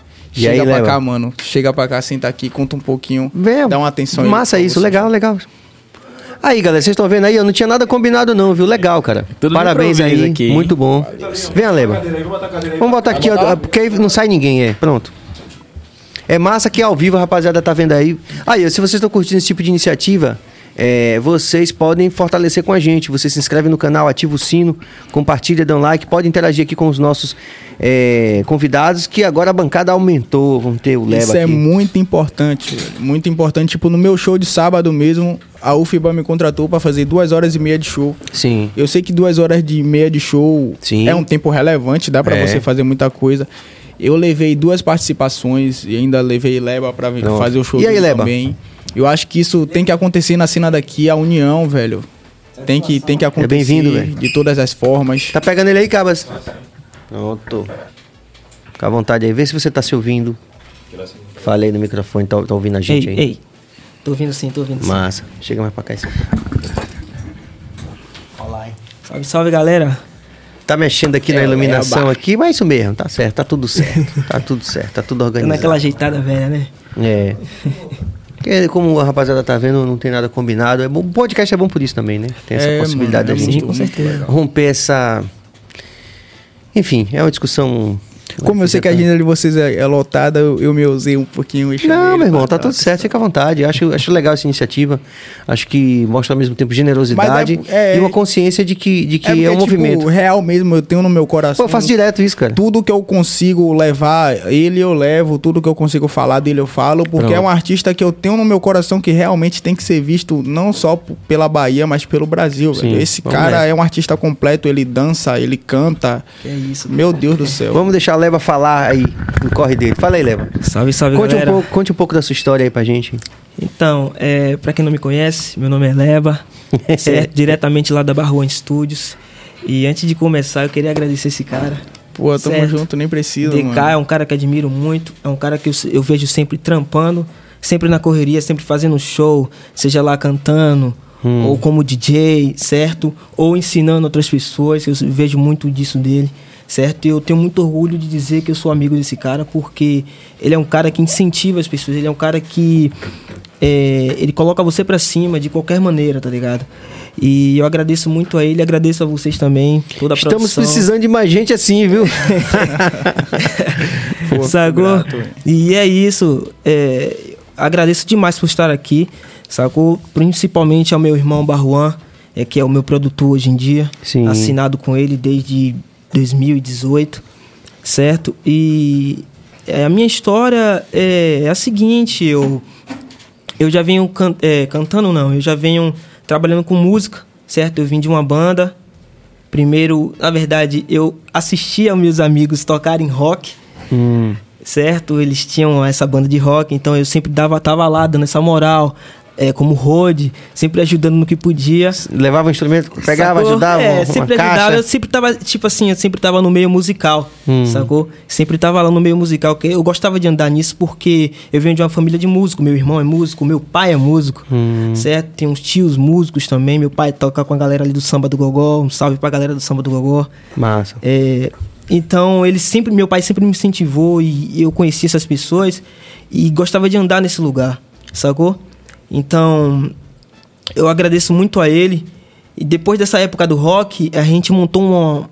É, acho que foi um dia depois, né? Da última vez que eles tocaram, fizeram um ensaio lá no, no Fantoche, Clube Fantoche, não sei se você Fantoche, sim, claro, clássico. É, esse Barruan, esse meu irmão Barruan, ele, ele Eu tem um contato Barruan direto. ali também. Ele conheci tem um contato lá. direto lá com o seu, com o seu Reg, certo? E ele chegou, sentou, conversou com a gente nesse último dia de ensaio deles e falou: Cara, por que vocês não fazem algo diferente? Por que vocês não fazem uma banda de sertanejo, uma banda de forró? Vocês vão conseguir shows imediatamente, vocês têm instrumentos, você tem é, a dedicação que vocês têm para poder tocar e gostar de tocar, porque a gente era fominha, né? A gente, quando é novo, a gente quer tocar, só quer tocar. Tem gente que continua, depois de velho, fica fominha, continua fominha. Certeza. E aí depois ele bateu um papo com a gente e falou: Ó, é, vocês que, vocês que sabem. Se vocês quiserem, eu tenho alguns contatos. Vocês ensaiam, me mostram como está o andamento da banda e a gente começa a trabalhar. Então foi isso. Eu, a partir dali eu não, eu tocava só violão. Hum. A partir dali eu comecei a tocar percussão, vinha com conga, com timbal e tal, e todos os instrumentos de percussão. E fui o percussionista da banda. A gente tocou em vários lugares, no Boutique São Jorge, é, no CPM. Rodou a cidade? Com certeza. E depois de um tempo te parou, algumas pessoas tiveram outras prioridades da banda, e aí tudo desandou. Um casou, o outro foi pro é, exército. E, e, tipo, nesse. é, sempre rola, sempre rola Nesse período de, de banda, é, Juan, mais conhecido como Bar Juan, ele sempre conversava comigo durante os ensaios que queria muito fazer o estúdio dele. Sacou? Então eu sempre falava, ó, oh, mano, você tem que fazer o que você gosta, você tem que fazer o que você sente vontade de fazer, o que tá apertando seu coração e fazer, tá ligado? Então ele começou a trampar, trampar, trampar. E aí a gente ficou um pouco distante, eu também tava trampando na correria e tal. E do nada ele falou, mano, tal semana meu estúdio vai estar tá ficando pronto. Depois de um chega aqui pra gente conversar e tal. E eu fui lá algumas vezes ver como tava o andamento do, do, do estúdio. Tava, algumas coisas estavam remoldando ainda. E depois de um tempo ficou pronto. E aí tipo, começou, começou, começou. E do nada veio a ideia de eu fazer meu EP é, é inexplicável, foi o meu primeiro EP. Contém seis músicas. E aí foi no momento. Já nesse... tá no canal de stream, se a rapaziada estiver vendo, já pode. Não, não. É, nesse tempo ainda eu não trabalhava com produções autorais. Esse tá só hum. no YouTube ainda. É, ah, tá no, no YouTube. YouTube. Mas a galera pode achar também. Como é o nome? É, tá lá no canal Eleba. Pronto. Certo? Só que o canal que eu tô, eu tô usando é o canal da Barroante Tu. Barroante tá. Tu Planet TV. Que é o nosso canal com pro, um, produções É lá que vai autorais. sair o programa que eu acabei de falar Exatamente. também. Pronto. e, e o que eu aconteceu... Digo porque se alguém quiser acompanhar já sabe onde vai, né? É, com certeza. E depois disso, a gente, depois desse EP, a gente fechou diretão. Eu assinei o contrato, falei, não. Ele, cara, eu quero que você pense aí uma semana sobre isso, porque isso é sério. É algo, coisa, é algo assim que você não pode decidir de, de um dia para noite. Eu falei, não, é o seguinte, eu lembro exatamente do que eu falei para ele no estúdio. É, acho que, se eu não me engano, Iago tava até, é o primo dele, ele filmava as coisas pra gente. Ele tava até presente e falou assim: é, Cara, eu, eu não quero fazer isso com mais ninguém. Porque eu sinto a confiança que ele tem em mim e, e eu sinto a confiança que eu tenho nele para fazer os trabalhos. sacou? Ele é muito dedicado ao trabalho ele é muito atencioso aos detalhes e, e, é isso que fora o amor à música que a gente tem a gente sempre teve esse amor à música. Que é fundamental né? Com certeza. Esses diversos gêneros que a gente tem. Na minha opinião tá faltando muito isso amor à música. É isso aí. Ah, e... só isso aí dá uns 20 podcasts. É. 20 podcasts. E foi desse jeito aí que foi andando sacou? Eu Sim. falei cara eu não quero fazer isso com mais ninguém. Se você não tiver na parada eu não vou me jogar então tá tudo certo. Então a gente fechou o contrato. Desde então a gente vem fazendo nossos próprios, nossas próprias produções, do, do rap ao pop, ao rock. Sacou? É, ultimamente agora a gente está fazendo uns trabalhos com afrobeat, com reggaeton, coisas novas para o público. E atualmente estou com um álbum chamado Para Sempre. Já está no, no serviço de streaming, no Spotify, no ah, YouTube. Massa. Então a galera pode ir, só chegar lá, leva a UFC. Ouçam a partir da meia-noite. É lindo. Isso aí. E, desde então a gente tem trabalhado bastante duro, né? nas nossas produções no, e atualmente estou começando a fazer o show também junto com o DK Isso. como ele ressaltou fizemos um show sábado foi incrível a galera do Calor Arts lá agitando legal foi um evento lindo agradeço a galera também a equipe de produção tá de parabéns nota 10 chegou falou com a gente conversou com a gente ofereceu coisas e é isso muito é bom.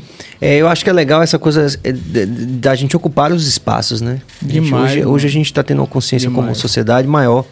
É que é meio isso que você falou no começo, né? Tipo assim, para grande parte da população, o simples fato de caminhar pelas instalações da, de uma universidade pública é algo impensável, né? Exatamente. Então a pessoa, a pessoa acha que não tem direito de estar ali. Real. Quando a primeira vez que a UFBA me chamou para fazer evento lá, também para mim foi super estranho. Como assim eu vou fazer evento na UFBA, mano? Como assim? Será que a galera me conhece, velho? Será que a galera vai gostar? Eu fiquei totalmente... Esse foi meu pensamento. Tá ligado? É porque na verdade, Hoje assim, é um lugar... Todo ano eu tô lá, velho. É um lugar que tem, assim, é, normalmente, uma atmosfera cosmopolita, né? É. Uma, uma, uma atmosfera que é afeita as ideias, né? Mas hoje em lá... dia eu posso dizer que um dos melhores públicos de meus shows vem da UFBA. Com certeza. Que Acho que exatamente lindo, por isso, né? Corresponde de uma forma que, é meu uma galera Deus E meio que a gente estava falando aqui em, em off, que é uma coisa que não começou agora, né? Então, por exemplo, da minha exatamente. geração, você tinha, por exemplo, o Pete Pete estava lá, Pete. com Incoma é, grandes, grandes artistas do alternativo de Salvador, né? Exatamente. né? É, que, que continuaram suas carreiras a partir de uma experiência que começou ali no movimento estudantil. Porque, que veja, ali é o espaço do, do movimento estudantil também, é, né? Sim. Então a galera tá querendo ir pra rua, ocupar os espaços. Tem uma dúvida que eu queria tirar com você, Sérgio. Eu, eu tenho a impressão, não, com certeza você deve conhecer, eu acho que você conheceu meu tio, Mestre Moa. Sim, com certeza. É, eu com tinha certeza. isso na minha cabeça, eu fiquei, minha mãe, quando eu chegar lá eu vou perguntar. Com certeza, com certeza. Uma referência pra gente não só do, do, do convívio pessoal, mas também como, como símbolo, né? Sim, de tudo sim. isso que a gente está propondo aí, né? Exatamente. Mais do que nunca. É. É uma, é uma onda, velho. Isso aqui que a gente está que a gente tá vivendo hoje aqui é uma parada que é por isso que eu digo que essa, essa ocupação dos espaços, essa coisa que, isso, que aconteceu de forma tão natural. É muito importante. Você, realmente. Isso aqui tem que começar a mexer nessas estruturas, sacou? Mano, mexer nessas que... estruturas, tipo assim, pô, não, chama um cara ali, velho. Acho que se todo mundo fizesse é. isso, é. nós iríamos, iríamos crescer outro. muito mais rápido, velho. Rafael Magalhães, aconteceu alguma coisa recente que impactou sua nova fase? Salve, resultou Rafa. nela? Tamo junto. É, aconteceu alguma coisa recente que que impactou na sua nova fase ou resultou nela? Então, eu costumo dizer que minha nova fase, ela começou desde que a banca acabou, né? Desde que meu grupo terminou e eu comecei solo.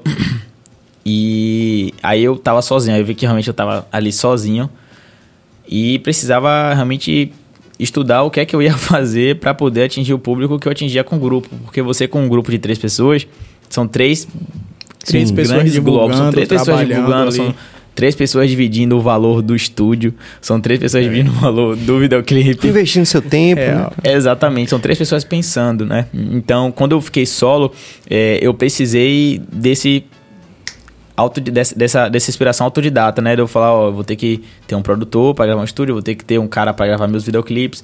E eu comecei a correr atrás disso tudo, criando o meu, o meu a minha equipe, né? A minha equipe ali, né? No início foi muito difícil, muito difícil é, achar é, um produtor que me ouvisse do jeito que eu queria que fosse ouvido, é, um videomaker que editasse do jeito que eu queria que editasse. É, enfim, de, de pessoas ali que fizessem arte do jeito que eu sentia a arte, né? É, e com o tempo eu fui começando a achar essas pessoas. Hoje eu trabalho com a equipe que eu tenho hoje, assim, irmão, se você quer fazer um trabalho de qualidade, você que é músico de Salvador e quer fazer um trabalho de qualidade, chega em mim que eu vou indicar todos a minha equipe para você, que irmão vai sair coisa boa. Esse agora, esse que a gente tá vendo, por exemplo, fala sobre, eu gosto, eu gosto disso, a pessoa vai comentando aí o Esse aí foi o Princesa do Chefe. É, foi o último clipe que eu lancei. Sim. É, Quando tá, foi? Tem quatro, tem três semanas que eu lancei esse clipe ah, aí. Tem umas sim. três semanas. Já tá com, já tá com 14 mil acessos no YouTube já. Massa. É, o Princesa do Chefe, ele foi, ele foi uma proposta que eu lancei de acordo com o público que o que o público pede hoje, assim, e o que eu tava sentindo que eu queria fazer mais, né? Hum. Como eu falei com, é, é, com o DK, quando eu, eu, eu comecei o contato com o DK, eu queria fazer show, eu queria evento.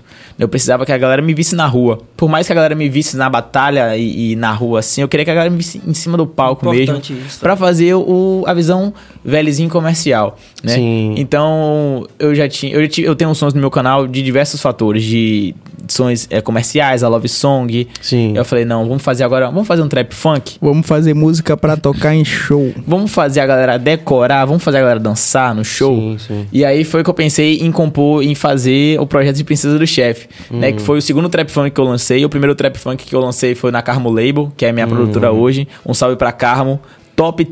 Aí, aí top Carmo é, é, um dos top 3 aí melhores produtores de Salvador, irmão. Não, Carmo não é tem, é incontestável. Não tem um. Mano, tamo junto. Particularmente. Onde é esse, onde é esse pico aí? Lá em, lá em Mussurunga, é... lá nas áreas. Ah, é, é na, é na é praça que rola a Batalha do G. Na aí, praça que rola a Batalha ah. do G. Um salve pra Batalha do G, lá em Mussurunga, minha morada ali, minha meu berço, certo? A gente gravou lá, fez questão de gravar lá em Mussurunga, porque foi assim, foi a fase mesmo.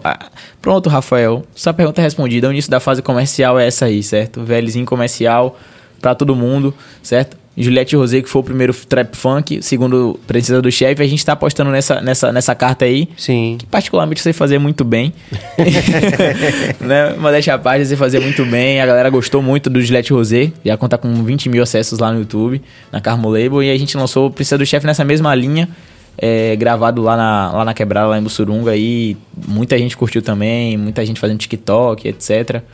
E é isso, é, é o novo, novo movimento aí comercial pra gente Aliás, fazer, fazer uma provocação aqui pros três aí, aliás, pros quatro. É, qual é do trap que é, eu não vejo no, no trap, por exemplo, é, questões, a, a, letra com questões sociais ah, e questões políticas. Eu vou amar isso não é uma crítica, eu, é só uma pergunta porque tipo Pare assim, ah, completar. não é a, nossa pegada, tal. Nos Estados Unidos você vê a galera fala bastante, tal, não sei. Qual é do trap, do trap do, do hip hop, tal, do rap oh. que não não não tem essa, esse, esse objetivo. Eu principal. amo falar disso. Fale que eu tô com sede de falar também. Ó, infeliz, infelizmente, muito infelizmente, o nosso público do trap não costuma muito estudar o que a gente fala ou que ou muita coisa que acontece. Eu vou falar uma coisa curiosa aqui. Quando eu disse para todo mundo, quando vocês postaram que eu ia estar aqui, eu tava super feliz num grupo de amigos e eu fui todo empolgado para dar notícia que eu estaria com os caras do Adão Negro, véio. Eu fui cheio de orgulho. E eles olharam para mim e me perguntaram: quem é Adão Negro? de fuder. tá ligado? É esse público que escuta trap. É esse Tá ligado? Então, tipo, trap. infelizmente eles não estudam. É a nova geração, né? Eles... É, eu tava doido para falar isso aqui, ainda bem que você fez essa provocação. Eu lancei um EP em 2020 chamado Eden. E o EP tem uma história. Eu falo sobre muita coisa sobre o Jardim do Éden, algumas histórias bíblicas. Na verdade, a base é essa. Eu abri a Bíblia e fui tirar meu EP dali de dentro. Sim. É, a primeira música, é, o nome é Ela Quer Meu Cash. Tem muita referência ali. A segunda é Lilith.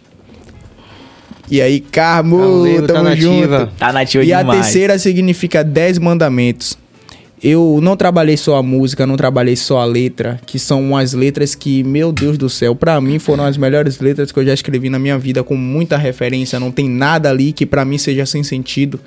E eu fiz um anime, eu animei o Jardim do Éden, eu botei a referência da serpente, eu botei o Adão, eu botei a Eva negra de dread. Sim. Ninguém pegou isso, eu fiquei muito enfurecido com isso. Ninguém reparou que a Eva era negra e de dread. De dread. Dá pra tá gente achar aí? Tá, aí? Tá, tá no canal do EACast. Se botar no EACast, tem esses três. É a Cash. Não, o nome do clipe. É a Cash? É, bote É a Cash que vai aparecer logo eles três. E ninguém pegou essas referências. Hum. É, eu conheço um. Ninguém tava nem aí. Ninguém tava nem aí. Tá entendendo? Ninguém, na verdade, ninguém entendeu o que eu cantei. Ninguém prestou atenção nas letras. É, a, na verdade, assusta muita gente quando você fala de Bíblia, né? Histórias bíblicas. Sim, qualquer sim. coisinha que você fala, você é satanista, você é isso, você é aquele, pá. Ninguém quer saber o que está escrito ali. É, eu estava indo num show ano passado, se eu não me engano, você também estava no carro que a gente foi fazer em Cajazeiras e no Uber estava cantando de Javan. Sim, com e tinha um Caieva negra de dread. Como que, como que o público não pegou essa referência, a referência do que eu quis dizer? Você que tá? Foi eu e um produtor que trabalhava comigo ano passado, que ele é dos Estados Unidos. Foram nós dois eu botei a serpente, eu botei a, a letra. É, é uma, é uma, pra mim, é uma das maiores obras que eu já fiz. Ninguém Sim. entendeu até hoje. Ninguém entendeu Éden. E tipo assim, se você fala de um assunto que não seja o que tá aí na mídia, que é droga, sexo, Babies. arma, Exatamente. gangue. Se você não falar disso, a galera não pega. Tá entendendo? É justamente isso que você falou. A galera não quer saber, a galera só quer entender aquilo ali. Eles não querem parar para ler mais. As letras de, de vocês do, do, do Adão Negro, meu Deus, olha o nome: Adão Negro, só o nome. Olha o nome do CD, Pele Negra. Se perdeu muito isso hoje em dia, não existe mais Com isso certeza. hoje em dia. Entendeu? Então o, o trap tá muito fora disso. Tá muito fora de se você fizer alguma coisa mais consciente, você você falar mais alguma coisa, eles já taxam como se fosse rap estranho. boom bap, estranho. Não é um erro, não tô dizendo que é ruim, mas tipo, Sim. tá faltando Você só tá explicando como é que é, tá funciona. Tá faltando obra de verdade no trap. Tá? Aí foi a, aí era a serpente. Hum. A serpente se, se transformou num homem loiro dos olhos sim, azuis. Sim. Tá entendendo? É, é muita é provocação é que eu faço é. nesse EP e ninguém presta atenção. Tem, tem uns dois anos aí ninguém entendeu. Aí vai aparecer uma cena que é muito interessante, que é ele provocando a Eva e tal, e ele consegue convencer a Eva, né? Uhum. Do que ele quer. E quando a Eva vai ao encontro dele que consegue tocar, acontece o sim, apocalipse. Sim, sim. E é a partir disso que. Que rola a onda. Exatamente. É nesse exato momento aí. E, tipo, ninguém prestou atenção em nada disso aí. Ninguém quer saber de nada disso aí. Aí a primeira música é justamente uma provocação disso. O nome da música é Ela Quer Meu Cash. Foi hum. a música que mais teve visualização, a música Sim. que todo mundo mais compartilhou, porque eu tava, de uma certa forma, falando mal da mulher. Entendi. O título é esse. Fiz de propósito, gente. O título é esse. É, no clipe, tá eu na loja, pai, que é um boneco meu, né? Pagando tudo que ela queria comprar e ela me esnobando e tal, não querendo falar comigo, só no celular. Foi a música que mais teve hype ali. Aí a segunda música já foi Lilith, que já foi uma história mais aprofundada, que foi o porquê dos pecados e o que estava acontecendo aí já ninguém já começou a não, tá não, não, não, não, não, é exatamente isso não. Por que, não. que você não quer isso não? Por que, que você não tá falando de droga, arma e sexo? Por quê? Eu não quero mais ouvir. Vamos tá É tipo isso. Mano. Mas a ideia é sempre essa. A ideia é sempre essa, né? As pessoas elas não, elas quando você lança um projeto tipo um EP ou um álbum, é, elas nunca chegam a fundo do que você quis dizer naquele Exatamente. projeto. Sacou? Ela nunca vai a fundo. Ela só vai pegar aquilo que tá na mídia ou que elas querem realmente ouvir. É o próprio público Sacou? se limita àquilo que a indústria impõe a eles, tá Exatamente. tá ligado? Que é tipo, botar a Anitta, não tô dizendo que é ruim, gente, ou que é errado, mas botar a Anitta e Luísa Sonza daquele jeito que elas fazem. Eu já assisti o show delas? Tipo, o que elas fazem no palco ali, paz. É, não, tipo, eu vi o show de Anitta aqui no Festival de Verão, mas tem muito tempo. É, tipo, bota aquilo ali pro público e a gente que é do trap tem que seguir aquilo ali. tem que falar daquilo ali, senão a gente não é bem visto, a gente não é aceito, ninguém escuta a gente. Não só do trap também, que Leba faz o, umas músicas também de YMB que muito profundas e que ninguém se dá o luxo de parar dois segundos para tentar entender, mano. ninguém quer mais letra, quer tipo, gang, gang, gang, vou furar sua cara, yeah, yo, school, tá ligado? É mano, assim, trap não é só isso, velho. Não é só isso. Eu, particularmente, não faço trap assim. Mas o, o nosso. É... Você também queria falar alguma coisa? Velhozinho também queria falar alguma coisa. É, DK conseguiu é, abordar tudo que eu, que eu pensei em, em, dizer assim, né?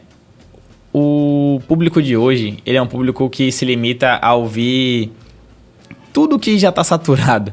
Sim. Digamos assim, né? Quem é artista hoje sabe, sente isso na pele.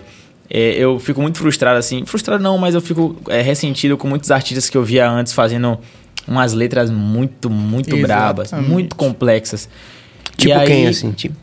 Tem, tem, um, tem, um, tem um menino é, é, chamado Tavim, da aldeia. É só um exemplo, galera. Existem outros nomes, mas é só um exemplo. É, ele é batalha da aldeia. Né? É novo, não é do, underground, do, do, do old school, não. É menino novo. Né? Eu só vou dar um exemplo. Ele é a Batalha da Aldeia, não sei se vocês conhecem essa cena sim, de batalhas sim, assim. Sim, a Batalha da Aldeia é uma batalha não, muito a gente famosa. sabe um pouquinho porque pelos meninos que estiveram aqui, e o aí eu, todo eu, mundo. Eu, eu, eu vi ele. Eu vou dar dois exemplos pra galera não falar que eu Tavinha, assim. Fica à vontade. O Tavinha, ele é um, um, menino que ele foi contratado pela Bendita, pela Bendita Gravadora. Ah. pela Bendita Gravadora, que é a produtora do Cid do MC Cid. É um, um, um, MC bem renomado assim de Brasília e tal, que Sim. faz um, um rap é, de mensagem mesmo e tal. E aí ele começou a fazer um som, ele começou é, na gravadora do Cid, né? A gravadora que é aquela parada do. Desculpa, eu não podia perder a piada. Mas continue. Aquela, aquela, aquela, aquela produtora que realmente endossa ali o, o, o. Não perca esse pensamento, não, viu? Billy, consiga mais uma caneca aqui para o nosso velho leva. Isso daí, meu. Billy, Billy. Mas continue. Pronto, pausa para os refreshments. Os refreshments. Mas aí Tavinho. E aí o Tavinho, e aí o Tavinho começou a fazer uma parada. É, ele fazia um rap de mensagem, assim como Sim. o Cid e tal. Sim. Ele ficou um tempo afastado e quando voltou, que eu, que eu acompanhava a Bendita Gravadora, que é onde ele solta os trampos dele. Sim. É, já voltou com trap. Voltou trap. Do nada. Assim, já Do com, nada, do nadão. Com, Industrializado. Rapaz, parecia que era aquela sardinha empacotada assim. Só entregou pro público. Sim. Eu falei, esse é o mesmo Tavinho. Mudou né? totalmente a estética, né? Totalmente hum. outra pessoa. Se adaptou né? ao mercado. Porque o público, o mercado pede isso, né? Já o Cid, outro exemplo. O Cid, que é o, mentor de Tavim, né? Que é o dono da Bendita Records, da mídia gravadora, lá de Brasília. Ele veio com EP agora atualmente, é, chamado Coisas que eu não falarei. Acho que é Coisas que eu só falarei de zoeiro o nome do EP. Hum. Né? Ele é um cara muito da mensagem, o Cid é muito hum. da mensagem. Lançou um EP, irmão, só com com, com faixas, tipo, gastando onda mesmo, uhum. como se fosse, né, realmente a parada comercial e tal. E o nome do EP é coisas que eu só falaria brincando. Né? Então, tipo assim, é o, o, o público o público hoje ele se limita a isso aqui, né? Ele quer aquele som ali pra tocar na festa e bater cabeça. Uhum. E realmente o que ele falou aí, né? O público quer ouvir aquela letra de usar droga, o público quer ouvir aquela letra ali de falar de gangue. Às vezes o cara que tá falando isso aí, parceiro, o cara nunca nem viu uma arma na Às frente vezes dele. Não, parceiro. 90% desses que cantam isso aí que vocês querem 99. ouvir. Não vivem isso aí. Irmão. Não vive. Talvez não até vive, se vivesse, não, não ia, ia, pensar duas vezes antes de cantar. Eles não muito, poderiam viu? fazer, se eles botassem a cara no videoclipe, esses que vivem, eles hum. não estariam mais vivos. Sim. A verdade é é, Porque, por exemplo, como é que a gente se relaciona com isso? É, vou na mesma linha aqui sem fazer um, um juízo de valor, certo? Não estou fazendo um juízo de valor necessário. Mas como é que a gente se relaciona com essa, no, com essa nova perspectiva? Numa cidade que matou três policiais em, em um dia, em 24, em 48 horas. Sim, sim, sim, sim. Como é que, que tipo de influência vocês acham que esse, esse, tipo de visão tem no comportamento do, do jovem da periferia, uhum. no jovem em situação de vulnerabilidade social? Na opinião de vocês. Sim, e é, é, um assunto muito profundo e delicado, tem que se pensar muito Sim. antes de falar, porque, tipo assim, eu particularmente, eu evito falar muito sobre a polícia. Eu, Sim. particularmente. Sim. Tenho meus motivos. Tá. Então eu evito falar muito sobre a polícia. Mas você tocou num ponto que realmente as músicas de trap realmente influenciam nisso aí. Eu faço muito show em escola. Muito show dentro da escola. E tipo, eles tentam me imitar de todas as formas. Eu vejo isso. Então eu tenho a consciência de que se eu entrar lá cantando uma música falando mal da polícia, eu que vou influenciar ter, muita criança. Eu tenho essa noção. Tá entendendo? O show, é, os lugares que eu mais faço show é em escola. Onde mais pedem meu show é em escola. E eu tenho até música que critica alguns policiais que não estão preparados para estar com a farda. Sim, tenho. Não nego. Não tenho muita intimidade, mas realmente as letras de trap estão causando muito problema na criminalidade da sociedade. Então, eu tenho essa consciência. Entendeu? Eu acho que todo mundo tem, na verdade, mas todo mundo tem medo de falar. É só ter cuidado de como se fala. Mas eu tenho noção de que o que eu canto influencia. E, e esse acontecimento eu não acho que deve passar batido e não acho que a gente tem que tirar dizendo que uma coisa é uma coisa, outra coisa é outra coisa. Tem influência, sim. Tem influência, sim. Tem muita Porque coisa poderia, se, pensa, poderia se, se é, normalmente o tipo de justificativa, justificativa é esse, né? Que a polícia também chega lá e chega matando também sem perguntar. Sim, e sim, isso é sim. é real. Isso é real. É totalmente real. É, mas quando a gente é, vê uma situação, por exemplo, como nas últimas 48 horas, eu chego a pensar assim, digo, cara, onde é que vai parar isso, né? Porque assim, fuzil agora já pode, né? Tipo assim. Exatamente. A, a, política oficial do país é meio que, que tá, se não oficialmente, mas, mas também, tipo como você falou, já tipo, já Incentiva, talvez, não sei. Também muito, incentiva muito, não só na música, como na polícia e na uhum. própria escola. Eu tenho muita crítica para fazer da escola também, porque eu estudei, Sim, claro. estudei em público, estudei em particular. Desde o Pink Floyd a gente tá fazendo é, isso. Né? estudei em público, estudei em particular e, sinceramente, colégio particular me ensinou muita coisa errada sobre a polícia. Tá entendendo? Então uhum. não é só uhum. nas músicas, é na escola também, Sim. é nossos familiares, é onde a gente mora, uhum. é como a polícia é vista pela gente, como a imagem dela é passada antes dos acontecimentos. Uhum. É, eu, eu nunca falei disso, mas eu vou falar aqui agora. É a primeira vez que eu tô falando disso. É, em 2019, 2019, eu sofri um atentado da polícia militar, da Rondesp eu sofri um, um atentado da Rondesp. E não tinha nada a ver, eu sei que foi totalmente preconceito, eu sei disso. Eu tava na porta da minha casa sem fazer nada, com nada. E aconteceu o que aconteceu, não vou entrar em detalhes porque ainda é doloroso para mim demais. Minha família sofre, sofre muito por causa disso. Minha irmã estava grávida na época, quase perdeu a criança e tal, então não gosto muito de, de contar. Mas isso não define a visão que eu tenho sobre a polícia. Não é só porque aconteceu isso comigo que eu vou ter a visão que eu tenho hoje. A visão que eu tenho hoje vem de como minha família falava da polícia para mim quando eu era criança, vem de como eu vi a polícia de quando eu estava na escola, vem de desde quando eu comecei a ser abordado e vem de muita música também. A música educa que denuncia, muita gente. Que denuncia também. Que né? denuncia. Né? É um papel também da música vezes, denunciar. É, exatamente. Exatamente. Então, eu acho que além das denúncias, a gente tem que educar um pouco mais nosso público com a nossa letra, sim. Isso é totalmente importante e não pode falar como se fosse brincadeira. É, não sei se eu vou acertar o, o Nick. Volta aí. Alguém me ajuda aí? O Caio. Vamos lá, Caio. É, DK hoje está só cuspindo fatos e vivências. É, você sabe que eu sou total real, né, meu mano? Amo você, sempre vou falar a verdade, nunca vou me esconder, e é isso. A tropa tá online, viu? Tropa tá online. Tá online. Mas é, Leva quer acrescentar? E aí, Ras? Eu acho que não. É, acho que DK chegou no, no, ponto certo. Sacou? A gente não pode é, definir um, um, uma galera, uma corporação inteira pro ato, pelo ato de uma pessoa ou duas. Sacou? É, por, por exemplo, é, aconteceu uma situação na minha rua né? Não faz muito tempo, acho que foi, se não me engano, foi no ano passado, final do ano passado. É, tava tendo, acho que tava tendo um tiroteio, alguma coisa assim, pela Bonocu e tal. Eu moro no Cosme de Farias. É, e tipo, eu tava no estúdio. Eu tava em produção com o Juan. E eu falei, minha mãe acabou, tinha acabado de me ligar, falou que tava tendo uma situação e tal na Bonocô. Eu falei, pô, eu moro um pouco mais para cima, então para mim tá tranquilo, mas assim, ainda assim eu vou para casa cedo. Eu falei, Juan, a gente corta aqui e se marca outro dia, eu venho e a gente termina essa produção. Porque o bicho tá pegando e eu. Minha mãe já tá ligando e eu preciso ir. Ele, beleza, tranquilo. Falei com ele, desci. Quando eu cheguei na minha rua, tinha um carro da polícia parado, tá ligado? É. Parado, fazendo um mau alarde, tipo, tudo desligado, sem o, o giroflex, só a zoada. Aí eu falei, pô, essa porra não, não é Bonocu, é aqui na rua. Aí beleza, eu continuei descendo. Como eu moro no final da ladeira, eu desci de boa, né? Como não tava com nada, não tava devendo nada, eu tinha que ir pra casa, eu morava lá embaixo. Então eu desci, né? Fui descendo, fui descendo. Quando cheguei no comecinho assim da ladeira, vi uma perfém, ela já sacou a arma e. Mão pra cima. Eu falei, ó. Eu vou fazer o quê? cima, tá ligado? Ela revistou, mandou virar de costa, falou da onde eu tava vindo. Falei, pô, tô vindo trampo. Tava no estúdio, tava trabalhando. Me liberou. Quando cheguei lá embaixo, tinha dois policiais.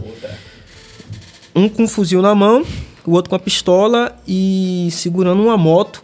Que provavelmente o cara deu fuga, desceu, largou a moto, desceu a escada bolando, né? Conseguiu fugir. Aí, como, pô, só tinha eu na ladeira. Eles dois subindo com a moto, se acabando todo. Moto pesada, tava sem a chave ainda. Sim, sim. Aí, pô, irmão, tem como você dar a força aqui ao policial? Falei, claro. Qual foi aí? Ele, não, ajudar a subir essa moto aqui, tive que subir a ladeira de novo, que tinha acabado de descer. Subi, ajudei ele, pô, irmão, muito obrigado, Deus, Deus lhe pague aí. E muito obrigado por me ajudar. Eu falei, tranquilo, precisar, tô aqui. Então, tipo assim, a moral da história é, você não pode definir um cara que chega na favela arrepiando e tal, batendo, atirando em qualquer um, pelo ato de outra pessoa, tá ligado? Exatamente. Tá ligado? Então eu falei, pô, na minha visão daquele, daquele dia foi o seguinte, tipo, nem todo policial, ele, ele tem essa noção de chegar e, e fazer o que quer com uma pessoa que tá passando na rua, sacou? Ele chega com tem policial que realmente age desse jeito, tá ligado? E é preciso ser cobrado isso. Isso é, uma, é um fato. Mas tem policiais que eu acredito e eu conheço até porque tem lá na rua ele tem alguns caras que moram lá são policiais, tá ligado? E falam com a gente de boa, tranquilo, numa boa, sem. Já rodou lá com farda e chegou na gente tranquilo, sem nenhuma. É, sem nenhuma turbulência, sacou? Mas realmente tem é, policiais que agem de forma turbulenta, chega, dá tapa antes de dar uma boa noite, antes de falar que vai ter uma revista, né? Que é, é, é a rotina. Mas é isso. São fatos, situações que acontecem e, e a gente às vezes não dá para prever. Sacou? Mas, isso é uma coisa interessante porque a maioria dos soldados da PM, né? Eles saem das periferias ou Sim. não só saem, mas como moram em periferia. Exatamente. É, talvez a sociologia diga que ele se veja naquele cara e talvez ele crie uma. uma... É... Não é culpa deles.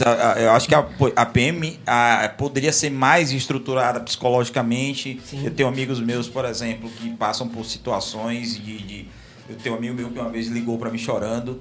É, eu disse, cara, é, seu coração não é, não é polícia. Eu não sei porque você está fazendo o que é que você está fazendo aí, né? Exatamente. Eu sei que tem muita gente que sai da periferia e talvez ele tenha, ele, ele quando ele chega num, numa outra periferia e com essa atitude, talvez ele esteja se vendo, né? Acabou a bateria. Acabou a bateria? Né? Rolou, tá, tá ouvindo? Não. Estão ah, ouvindo agora? Agora sim. Então, talvez ele, ele esteja se vendo ali na, naquela pessoa e crie uma, uma. Porque é inacreditável eles, eles terem vivido, terem essa vivência desde pequeno e entrar é na, na, corporação com tanta raiva é. e bater num cara que poderia ser ele. É uma coisa que, tipo, mas é algo que assim, é algo que assim, eu já questionei isso aqui, por exemplo, conversei com o Lazo sobre isso aqui e várias lideranças também. Lazo, grande Lazo. É, que a gente também tem que pensar o seguinte, porque a gente normalmente na sociedade, é muito injusto que a gente culpe pontualmente a polícia. Exatamente. Mas a polícia está tá dentro de um sistema que ele é excludente no todo, né? Sim, o sistema sim. ele é excludente Esse no Esse todo. ponto então, que você tocou é muito interessante. O sistema. O sistema né? ele é excludente. O sistema. Né? o sistema ele é excludente. Então não é, é, E a gente já, inclusive já investigou isso aqui, porque Cabas trouxe a referência de um, de um delegado que ficou famoso também na internet, que foi. que ele foi. Da Cunha? Ele foi. Eu nem, nem sei o nome dele. Mas ele, é foi, ele foi exonerado, não foi? Não, não chegou a ser exonerado. Não? não. Ele foi, ele foi afastado. Tá respondendo. Mas aconteceu muita porque, coisa. Mas aconteceu quis, muita ele coisa. Quis fazer, ele quis é, é, tornar pública essa discussão que a gente está tá aqui sim. propondo. Na verdade, foi o Gabriel Monteiro que O Gabriel Monteiro ele foi exonerado. Da, da e hoje ele é vereador, né? Vereador. Sim. Isso. Então, é, a coisa não é simples, cara. A coisa não é simples, né? Eu, por exemplo. Não é, pô. Eu, por exemplo, eu já tive arma na cabeça tanto da polícia como do bandido. Exatamente, eu falo isso muitas vezes, que tipo, a mesma coisa. A mesma ó, pessoa, não, não me cara. É, não me entendam errado, mas muitas das vezes eu não vejo diferença entre o bandido e a polícia. Edson eu não fala vejo isso. diferença. Edson fala isso é. antes de eu ser nascido. Sim. O CD dele é atual até hoje. Sim. É uma coisa que eu não entendo, porque tipo é muitas décadas que a gente está vivendo a mesma coisa. Parece um E nada muda, irmão. Nada muda. Tem muitas situações, muitas situações que eu não vejo diferença enquanto eu sou abordado pela polícia, enquanto eu sou abordado pelo Sim, bandido. Sim, pelo bandido. Não, já, já, já, já vi muita situação que eu não posso falar porque eu sei que eu corro um risco, sou uma figura pública, sou muito conhecido e eu sei que vocês marcam minha cara. Não posso falar, mas eu já vi muita situação que não existe diferença.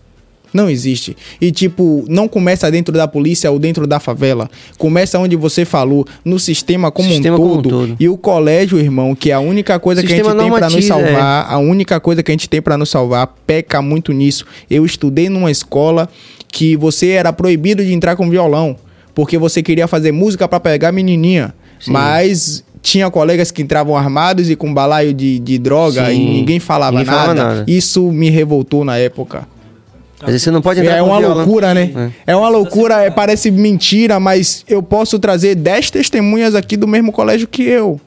Que isso é real. Então, tipo, tem muita vista grossa sendo feita também. Tem muita coisa no sistema que tá errada. Não começa na polícia, não começa na favela, não começa nas escolas talvez nas faculdades, é. como você é treinado para dar As aula. Mas das vezes começa, tá começa tá na, na, elite Isso é política. É muita né? coisa, é muita é. coisa que acontece. É tão real que hoje se fala tão mal da, das leis que incentivam a cultura, mas se fala, não, vamos liberar as armas. Né? Hoje é, se fala mais é. em liberar armas. Exatamente. É. Investir em cultura. Tá Eu tenho certeza que isso aqui vai ser um material muito bom para a gente fazer a edição B do nosso, Nossa, do nosso encontro por aqui. Por favor. Que foi abrilhantado além dos nossos dois convidados melhor, que já tinham é... sido anunciados pelo nosso Leba também que chegou e aqui. E o melhor de tudo, eu gosto muito, gosto muito disso, é o público jovem aí que está acompanhando a gente, é, vendo a gente falando sobre muita coisa que não é dita no trap. Vendo que Sim. a gente tem ideia sobre muita coisa também que vocês não vê no nosso Instagram e tal. Isso é muito importante. A gente não é tipo massa de manobra. Temos nossas ideias, temos nossos trabalhos e hoje é prova disso. O que a gente está falando aqui é uma prova disso. Tá Volta, por favor, cabo dessa interação. É, Zito, acho que esses assuntos deveriam ser mais cobrados do que assuntos que hoje em dia são cobrados, Pivete. Eu também acho, meu mano Zito. Caio, mais uma vez, esse papo é muito mais que importante, de verdade mesmo. Muito obrigado, irmão. Muito e importante. O público, o público dá valor aos artistas que falam sobre isso. Exatamente. Falta muito. É, Cristina Amaral, quando será o próximo show? Eita. Pra todo mundo. Ah, essa... Minha mãe aí, ó. a coroa, hein? Minha mãe, a coroa. Tamo junto, mãe, sempre, sempre, sempre apoiando aí naquele pique. Próximo show, Ele Próximo olhou pra mim show. porque, tipo, eu que tenho que responder aqui. Próximo é... show depende só desse rapaz. Dona Cristina, esquerda. tô trabalhando muito, muito na agenda desse cara, sério. Deus tá vendo aí que eu tô trabalhando muito na agenda dele. Se duvidar, aí nos últimos e... três dias a gente dormiu cinco, Exatamente. a gente trabalha muito em show, é o nosso foco. Na verdade, é o nosso ganha-pão. Se você é músico, você sabe que o dinheiro Sim. vem de show. É, o stream demora muito. É Nem sempre vale a pena, então uhum. vem de show. Então, Dona Cristina, tô trabalhando bastante nisso. Tenho fé que esses dias aí eu já vou anunciar o próximo show dele. Mas, quiser. independente disso, qualquer coisa, coisas típicas. São coisas típicas. É isso aí, rapaziada. Mais uma, uma, uma semana que a gente abriu é, de forma encantada aqui com a presença desses caras aqui. A gente amanhã vai ter um programa gravado que foi com o Dwayne Stephenson é, um artista jamaicano que teve aqui, fez parte de, do último evento de reggae grande que teve na cidade. Foi isso, Billy? Exatamente. Não vou lembrar aqui o nome. Foi Cidade do Reggae. Cidade do Reggae. Cidade do Reggae. Então o Dwayne Stevenson esteve aqui e como vocês sabem, aqui no BaiaCast a gente tem alguns episódios que a gente está recebendo alguns artistas ou personalidades internacionais que a gente tem que gravar justamente para legendar com todo cuidado. E ele teve aqui alguns meses e finalmente amanhã será exibido esse episódio com o Dwayne Stephenson. A gente segue na quarta, Billy. Com o grande Bel Borba. Ah, Bel Borba vai estar tá aqui Borba. também. Muito legal, a gente vai poder também investigar e saber muito mais sobre a vida e obra do nosso grande Bel Borba. E quinta-feira. E a quinta é o nosso Penetra Pod, que já é também prata da casa. Que a gente tá... Exato, que tem um convidado que já teve aqui no Bahia Cash, que é o Daniel Cade. Ah, o Cade vem amanhã de novo a relação do, da alimentação com a questão sexual. Pá, vai ser bem legal. Pô, vou assistir esse episódio aí. É, Assunto é, interessante, viu? Vou assistir esse episódio aí. É e no mais é vocês mandarem um salve aí pra rapaziada que vocês querem aí, dizer o que vocês quiserem aí. O microfone tá aí aberto. E aí, quem vocês. começa?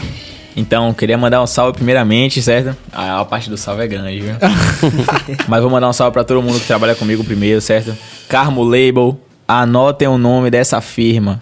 Anotem o nome dessa firma, Carmo Label, certo? Meu produtor Carmo, o melhor mix e master de Salvador, irmão, não tem igual. Carmo é o melhor de todos. Carmo Label, certo? Na produção. Vênus no beat, melhor beatmaker de Salvador, top 3 aí do Brasil. Car é, Vênus no beat, certo? Mandar um salve pra Carlos também. Meu videomaker é brabíssimo também. Referência máxima aqui de Salvador. Mandar um salve para toda a minha família, certo? Sandra, Leonardo, meus irmãos, Valentina, Samuel, galera toda aí que me acompanha aí, certo? Velizinho, na veia, Batalha da UFBA. E vamos para cima, certo? De Mussurunga pro mundo. É nós. Leba. Muito bom. Vai, Leba. É, cara, queria mandar um abraço aí pro meu irmão Barruan.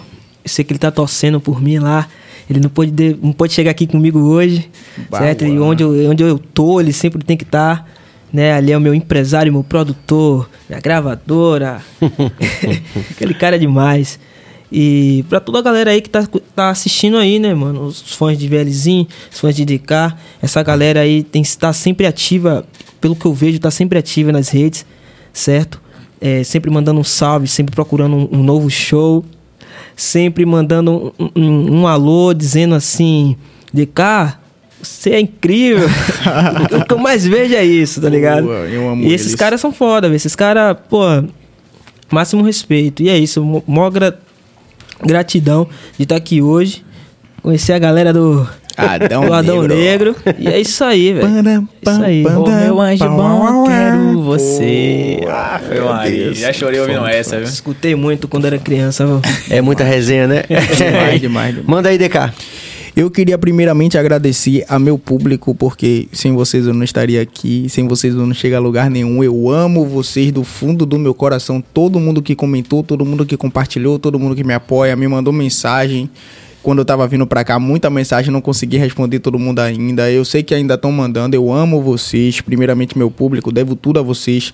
Segundamente, minha família, que eu sei que ama Adão Negro e eu tô aqui. Com... Pô, tô de cara com o Serginho, mano, tá ligado? Segundamente, minha família, que é minha base, me apoia em tudo.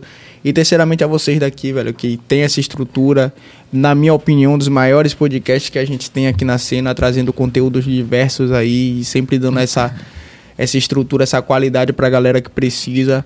E é isso. Muito prazer estar aqui com vocês. Muito prazer mesmo. Posso mandar um último salve aqui? Pode, meu irmão, fica à vontade. É, isso é um recado para todo mundo que é underground aí, certo? Coisas típicas. Coisas típicas. é, um, é, um, é, um, é um recado muito pessoal, mas para você que é underground aí, que tá em casa, certo? Quando eu comecei a fazer rap, é, eu não tinha ninguém para fazer uma arte, eu não sabia nem mixar uma música, é, não sabia fazer nada do tipo, né? E algumas poucas pessoas me ajudaram a fazer isso. Né? A gente falou hoje aqui sobre pular etapas. Não pule etapas, certo? Você tem aquele parceiro seu que te apoia muito, aquele parceiro seu que ele produz a sua música, ou ele, ele, ele quer te ajudar a editar um lyric video que seja. Eu tive um. Eu, eu, tenho, na verdade, um amigo hoje. Eu tenho vários amigos assim que me ajudam muito. Mas eu vou citar o nome de dois, né? Felipe Guerreiro, meu irmão, que me ajudou muito aí no início, certo? Ele me ajudou muito no início aí editando tem uma vez que eu, eu, eu soltei um som, um, um som chamado é, My, My Track Old School. E aí eu falei, velho, eu quero soltar um som, mas eu não sei nem como é que bota a capa aqui, unissom, com capa e som, não sei aquele, velho. Eu vou editar tudo aqui, vou botar a letra legendária certinho. E aí eu liguei pra ele no meio da noite, ele mandou pra mim o projeto pronto, falou assim, velho, tem que dormir que amanhã eu tenho aula. Eu, beleza. Aí eu assisti o clipe todo umas 3 horas da manhã, aí eu falei, velho, ele errou essa letra aqui, vou ligar pra ele. Liguei pra ele... Velho, são três horas da manhã, meu, eu tenho aula, cara. Você tá me ligando. Eu, não, é, errou um som, uma coisa, uma letra aqui e tal. Ele, pô, consertava assim e tal. Então, são pessoas assim que, que estão junto no seu ciclo hoje. Você pode até achar, não, eu quero trabalhar com o melhor editor de vida ou não sei o que. Valorize os primeiros, cara. Certo? Danilo Scott também, meu irmão, certo? Que colou no, no, no nosso show lá no Pelourinho, semana retrasada. Meu irmão também que Bom, chegou juntão lá, certo? Então, valorize o, o, os amigos que você tem agora, valorize os, os, as pessoas que estão ao seu redor agora, certo? O, os caras ali mesmo pequeno que eles vão crescer junto com você, não espere você estourar achando que vai aparecer o seu melhor amigo lá no início, né? Porque quando a irmão, quando a parada tá andando, aparece muita gente junto de você. Certo? Então valorize as poucas pessoas. Eu tenho, eu não tenho um grande, uma grande rede de fãs, mas as pessoas que gostam de mim hoje me possibilitaram estar aqui hoje do lado de pessoas que eu, que eu admiro certo? Então você que é underground, valorize as pessoas que estão do seu lado, certo? Eu sei que muitas vezes, muitas vezes os desconhecidos valorizam mais do que os conhecidos. Isso é muito, isso é muito, muito frequente, comum. muito comum. Corte de milhões. Né? Os, os desconhecidos, eles valorizam muito mais que os conhecidos, certo? Mas você vai ter três pessoas aí que você vai olhar, você contar aí, botar três no seu dedo que você vai ver que te apoia, que te ajuda que no mínimo que seja vai estar lá do seu lado, certo? Assim como eu tenho alguns que eu conto no dedo quem está comigo, certo? Até que não faz mais parte do meu ciclo de, de, de relacionamentos e etc. Eu sei que me apoia e está comigo. Então valorize essas pessoas que estão do seu lado agora, porque lá na frente vai aparecer muita gente interesseira, certo? E é isso, velhozinho para vocês. Vão para cima. Muito bom, rapaziada. É isso aí. A gente está terminando o nosso BaiaCast dessa noite. Amanhã a gente segue com a nossa entrevista gravada com o Dwayne Stephenson, artista internacional jamaicano que teve aqui recentemente em Salvador. E a gente segue na semana aí, vamos divulgando aí nas nossas redes. Lembrar que segunda-feira estaremos com a Lê aqui Sim. da Rache, já confirmado. Tal. Isso que é bom, viu? Isso que é bom. Quarta-feira a gente vai estar lá na Rache, lá no Pronto. do lançamento da, da galera do reggae com o pessoal do trap, que é o, o, o, o né, o pessoal da, da Rache vai lançar um, um Ragtime Eu não sabia disso aí, não. É sério isso aí? É, exatamente. Caramba. Ah, é o som, o ponto de equilíbrio da rádio. É, ah, é. Tô sabendo, eu vou Rafael Novaes. Tô sabendo, me nota. Chama é nunca, chama nunca, Racha. Obrigado, chama Walter nunca. Cabas, Jorge Billy, toda a rapaziada. Muito obrigado, muita paz e muita luz. E até quarta.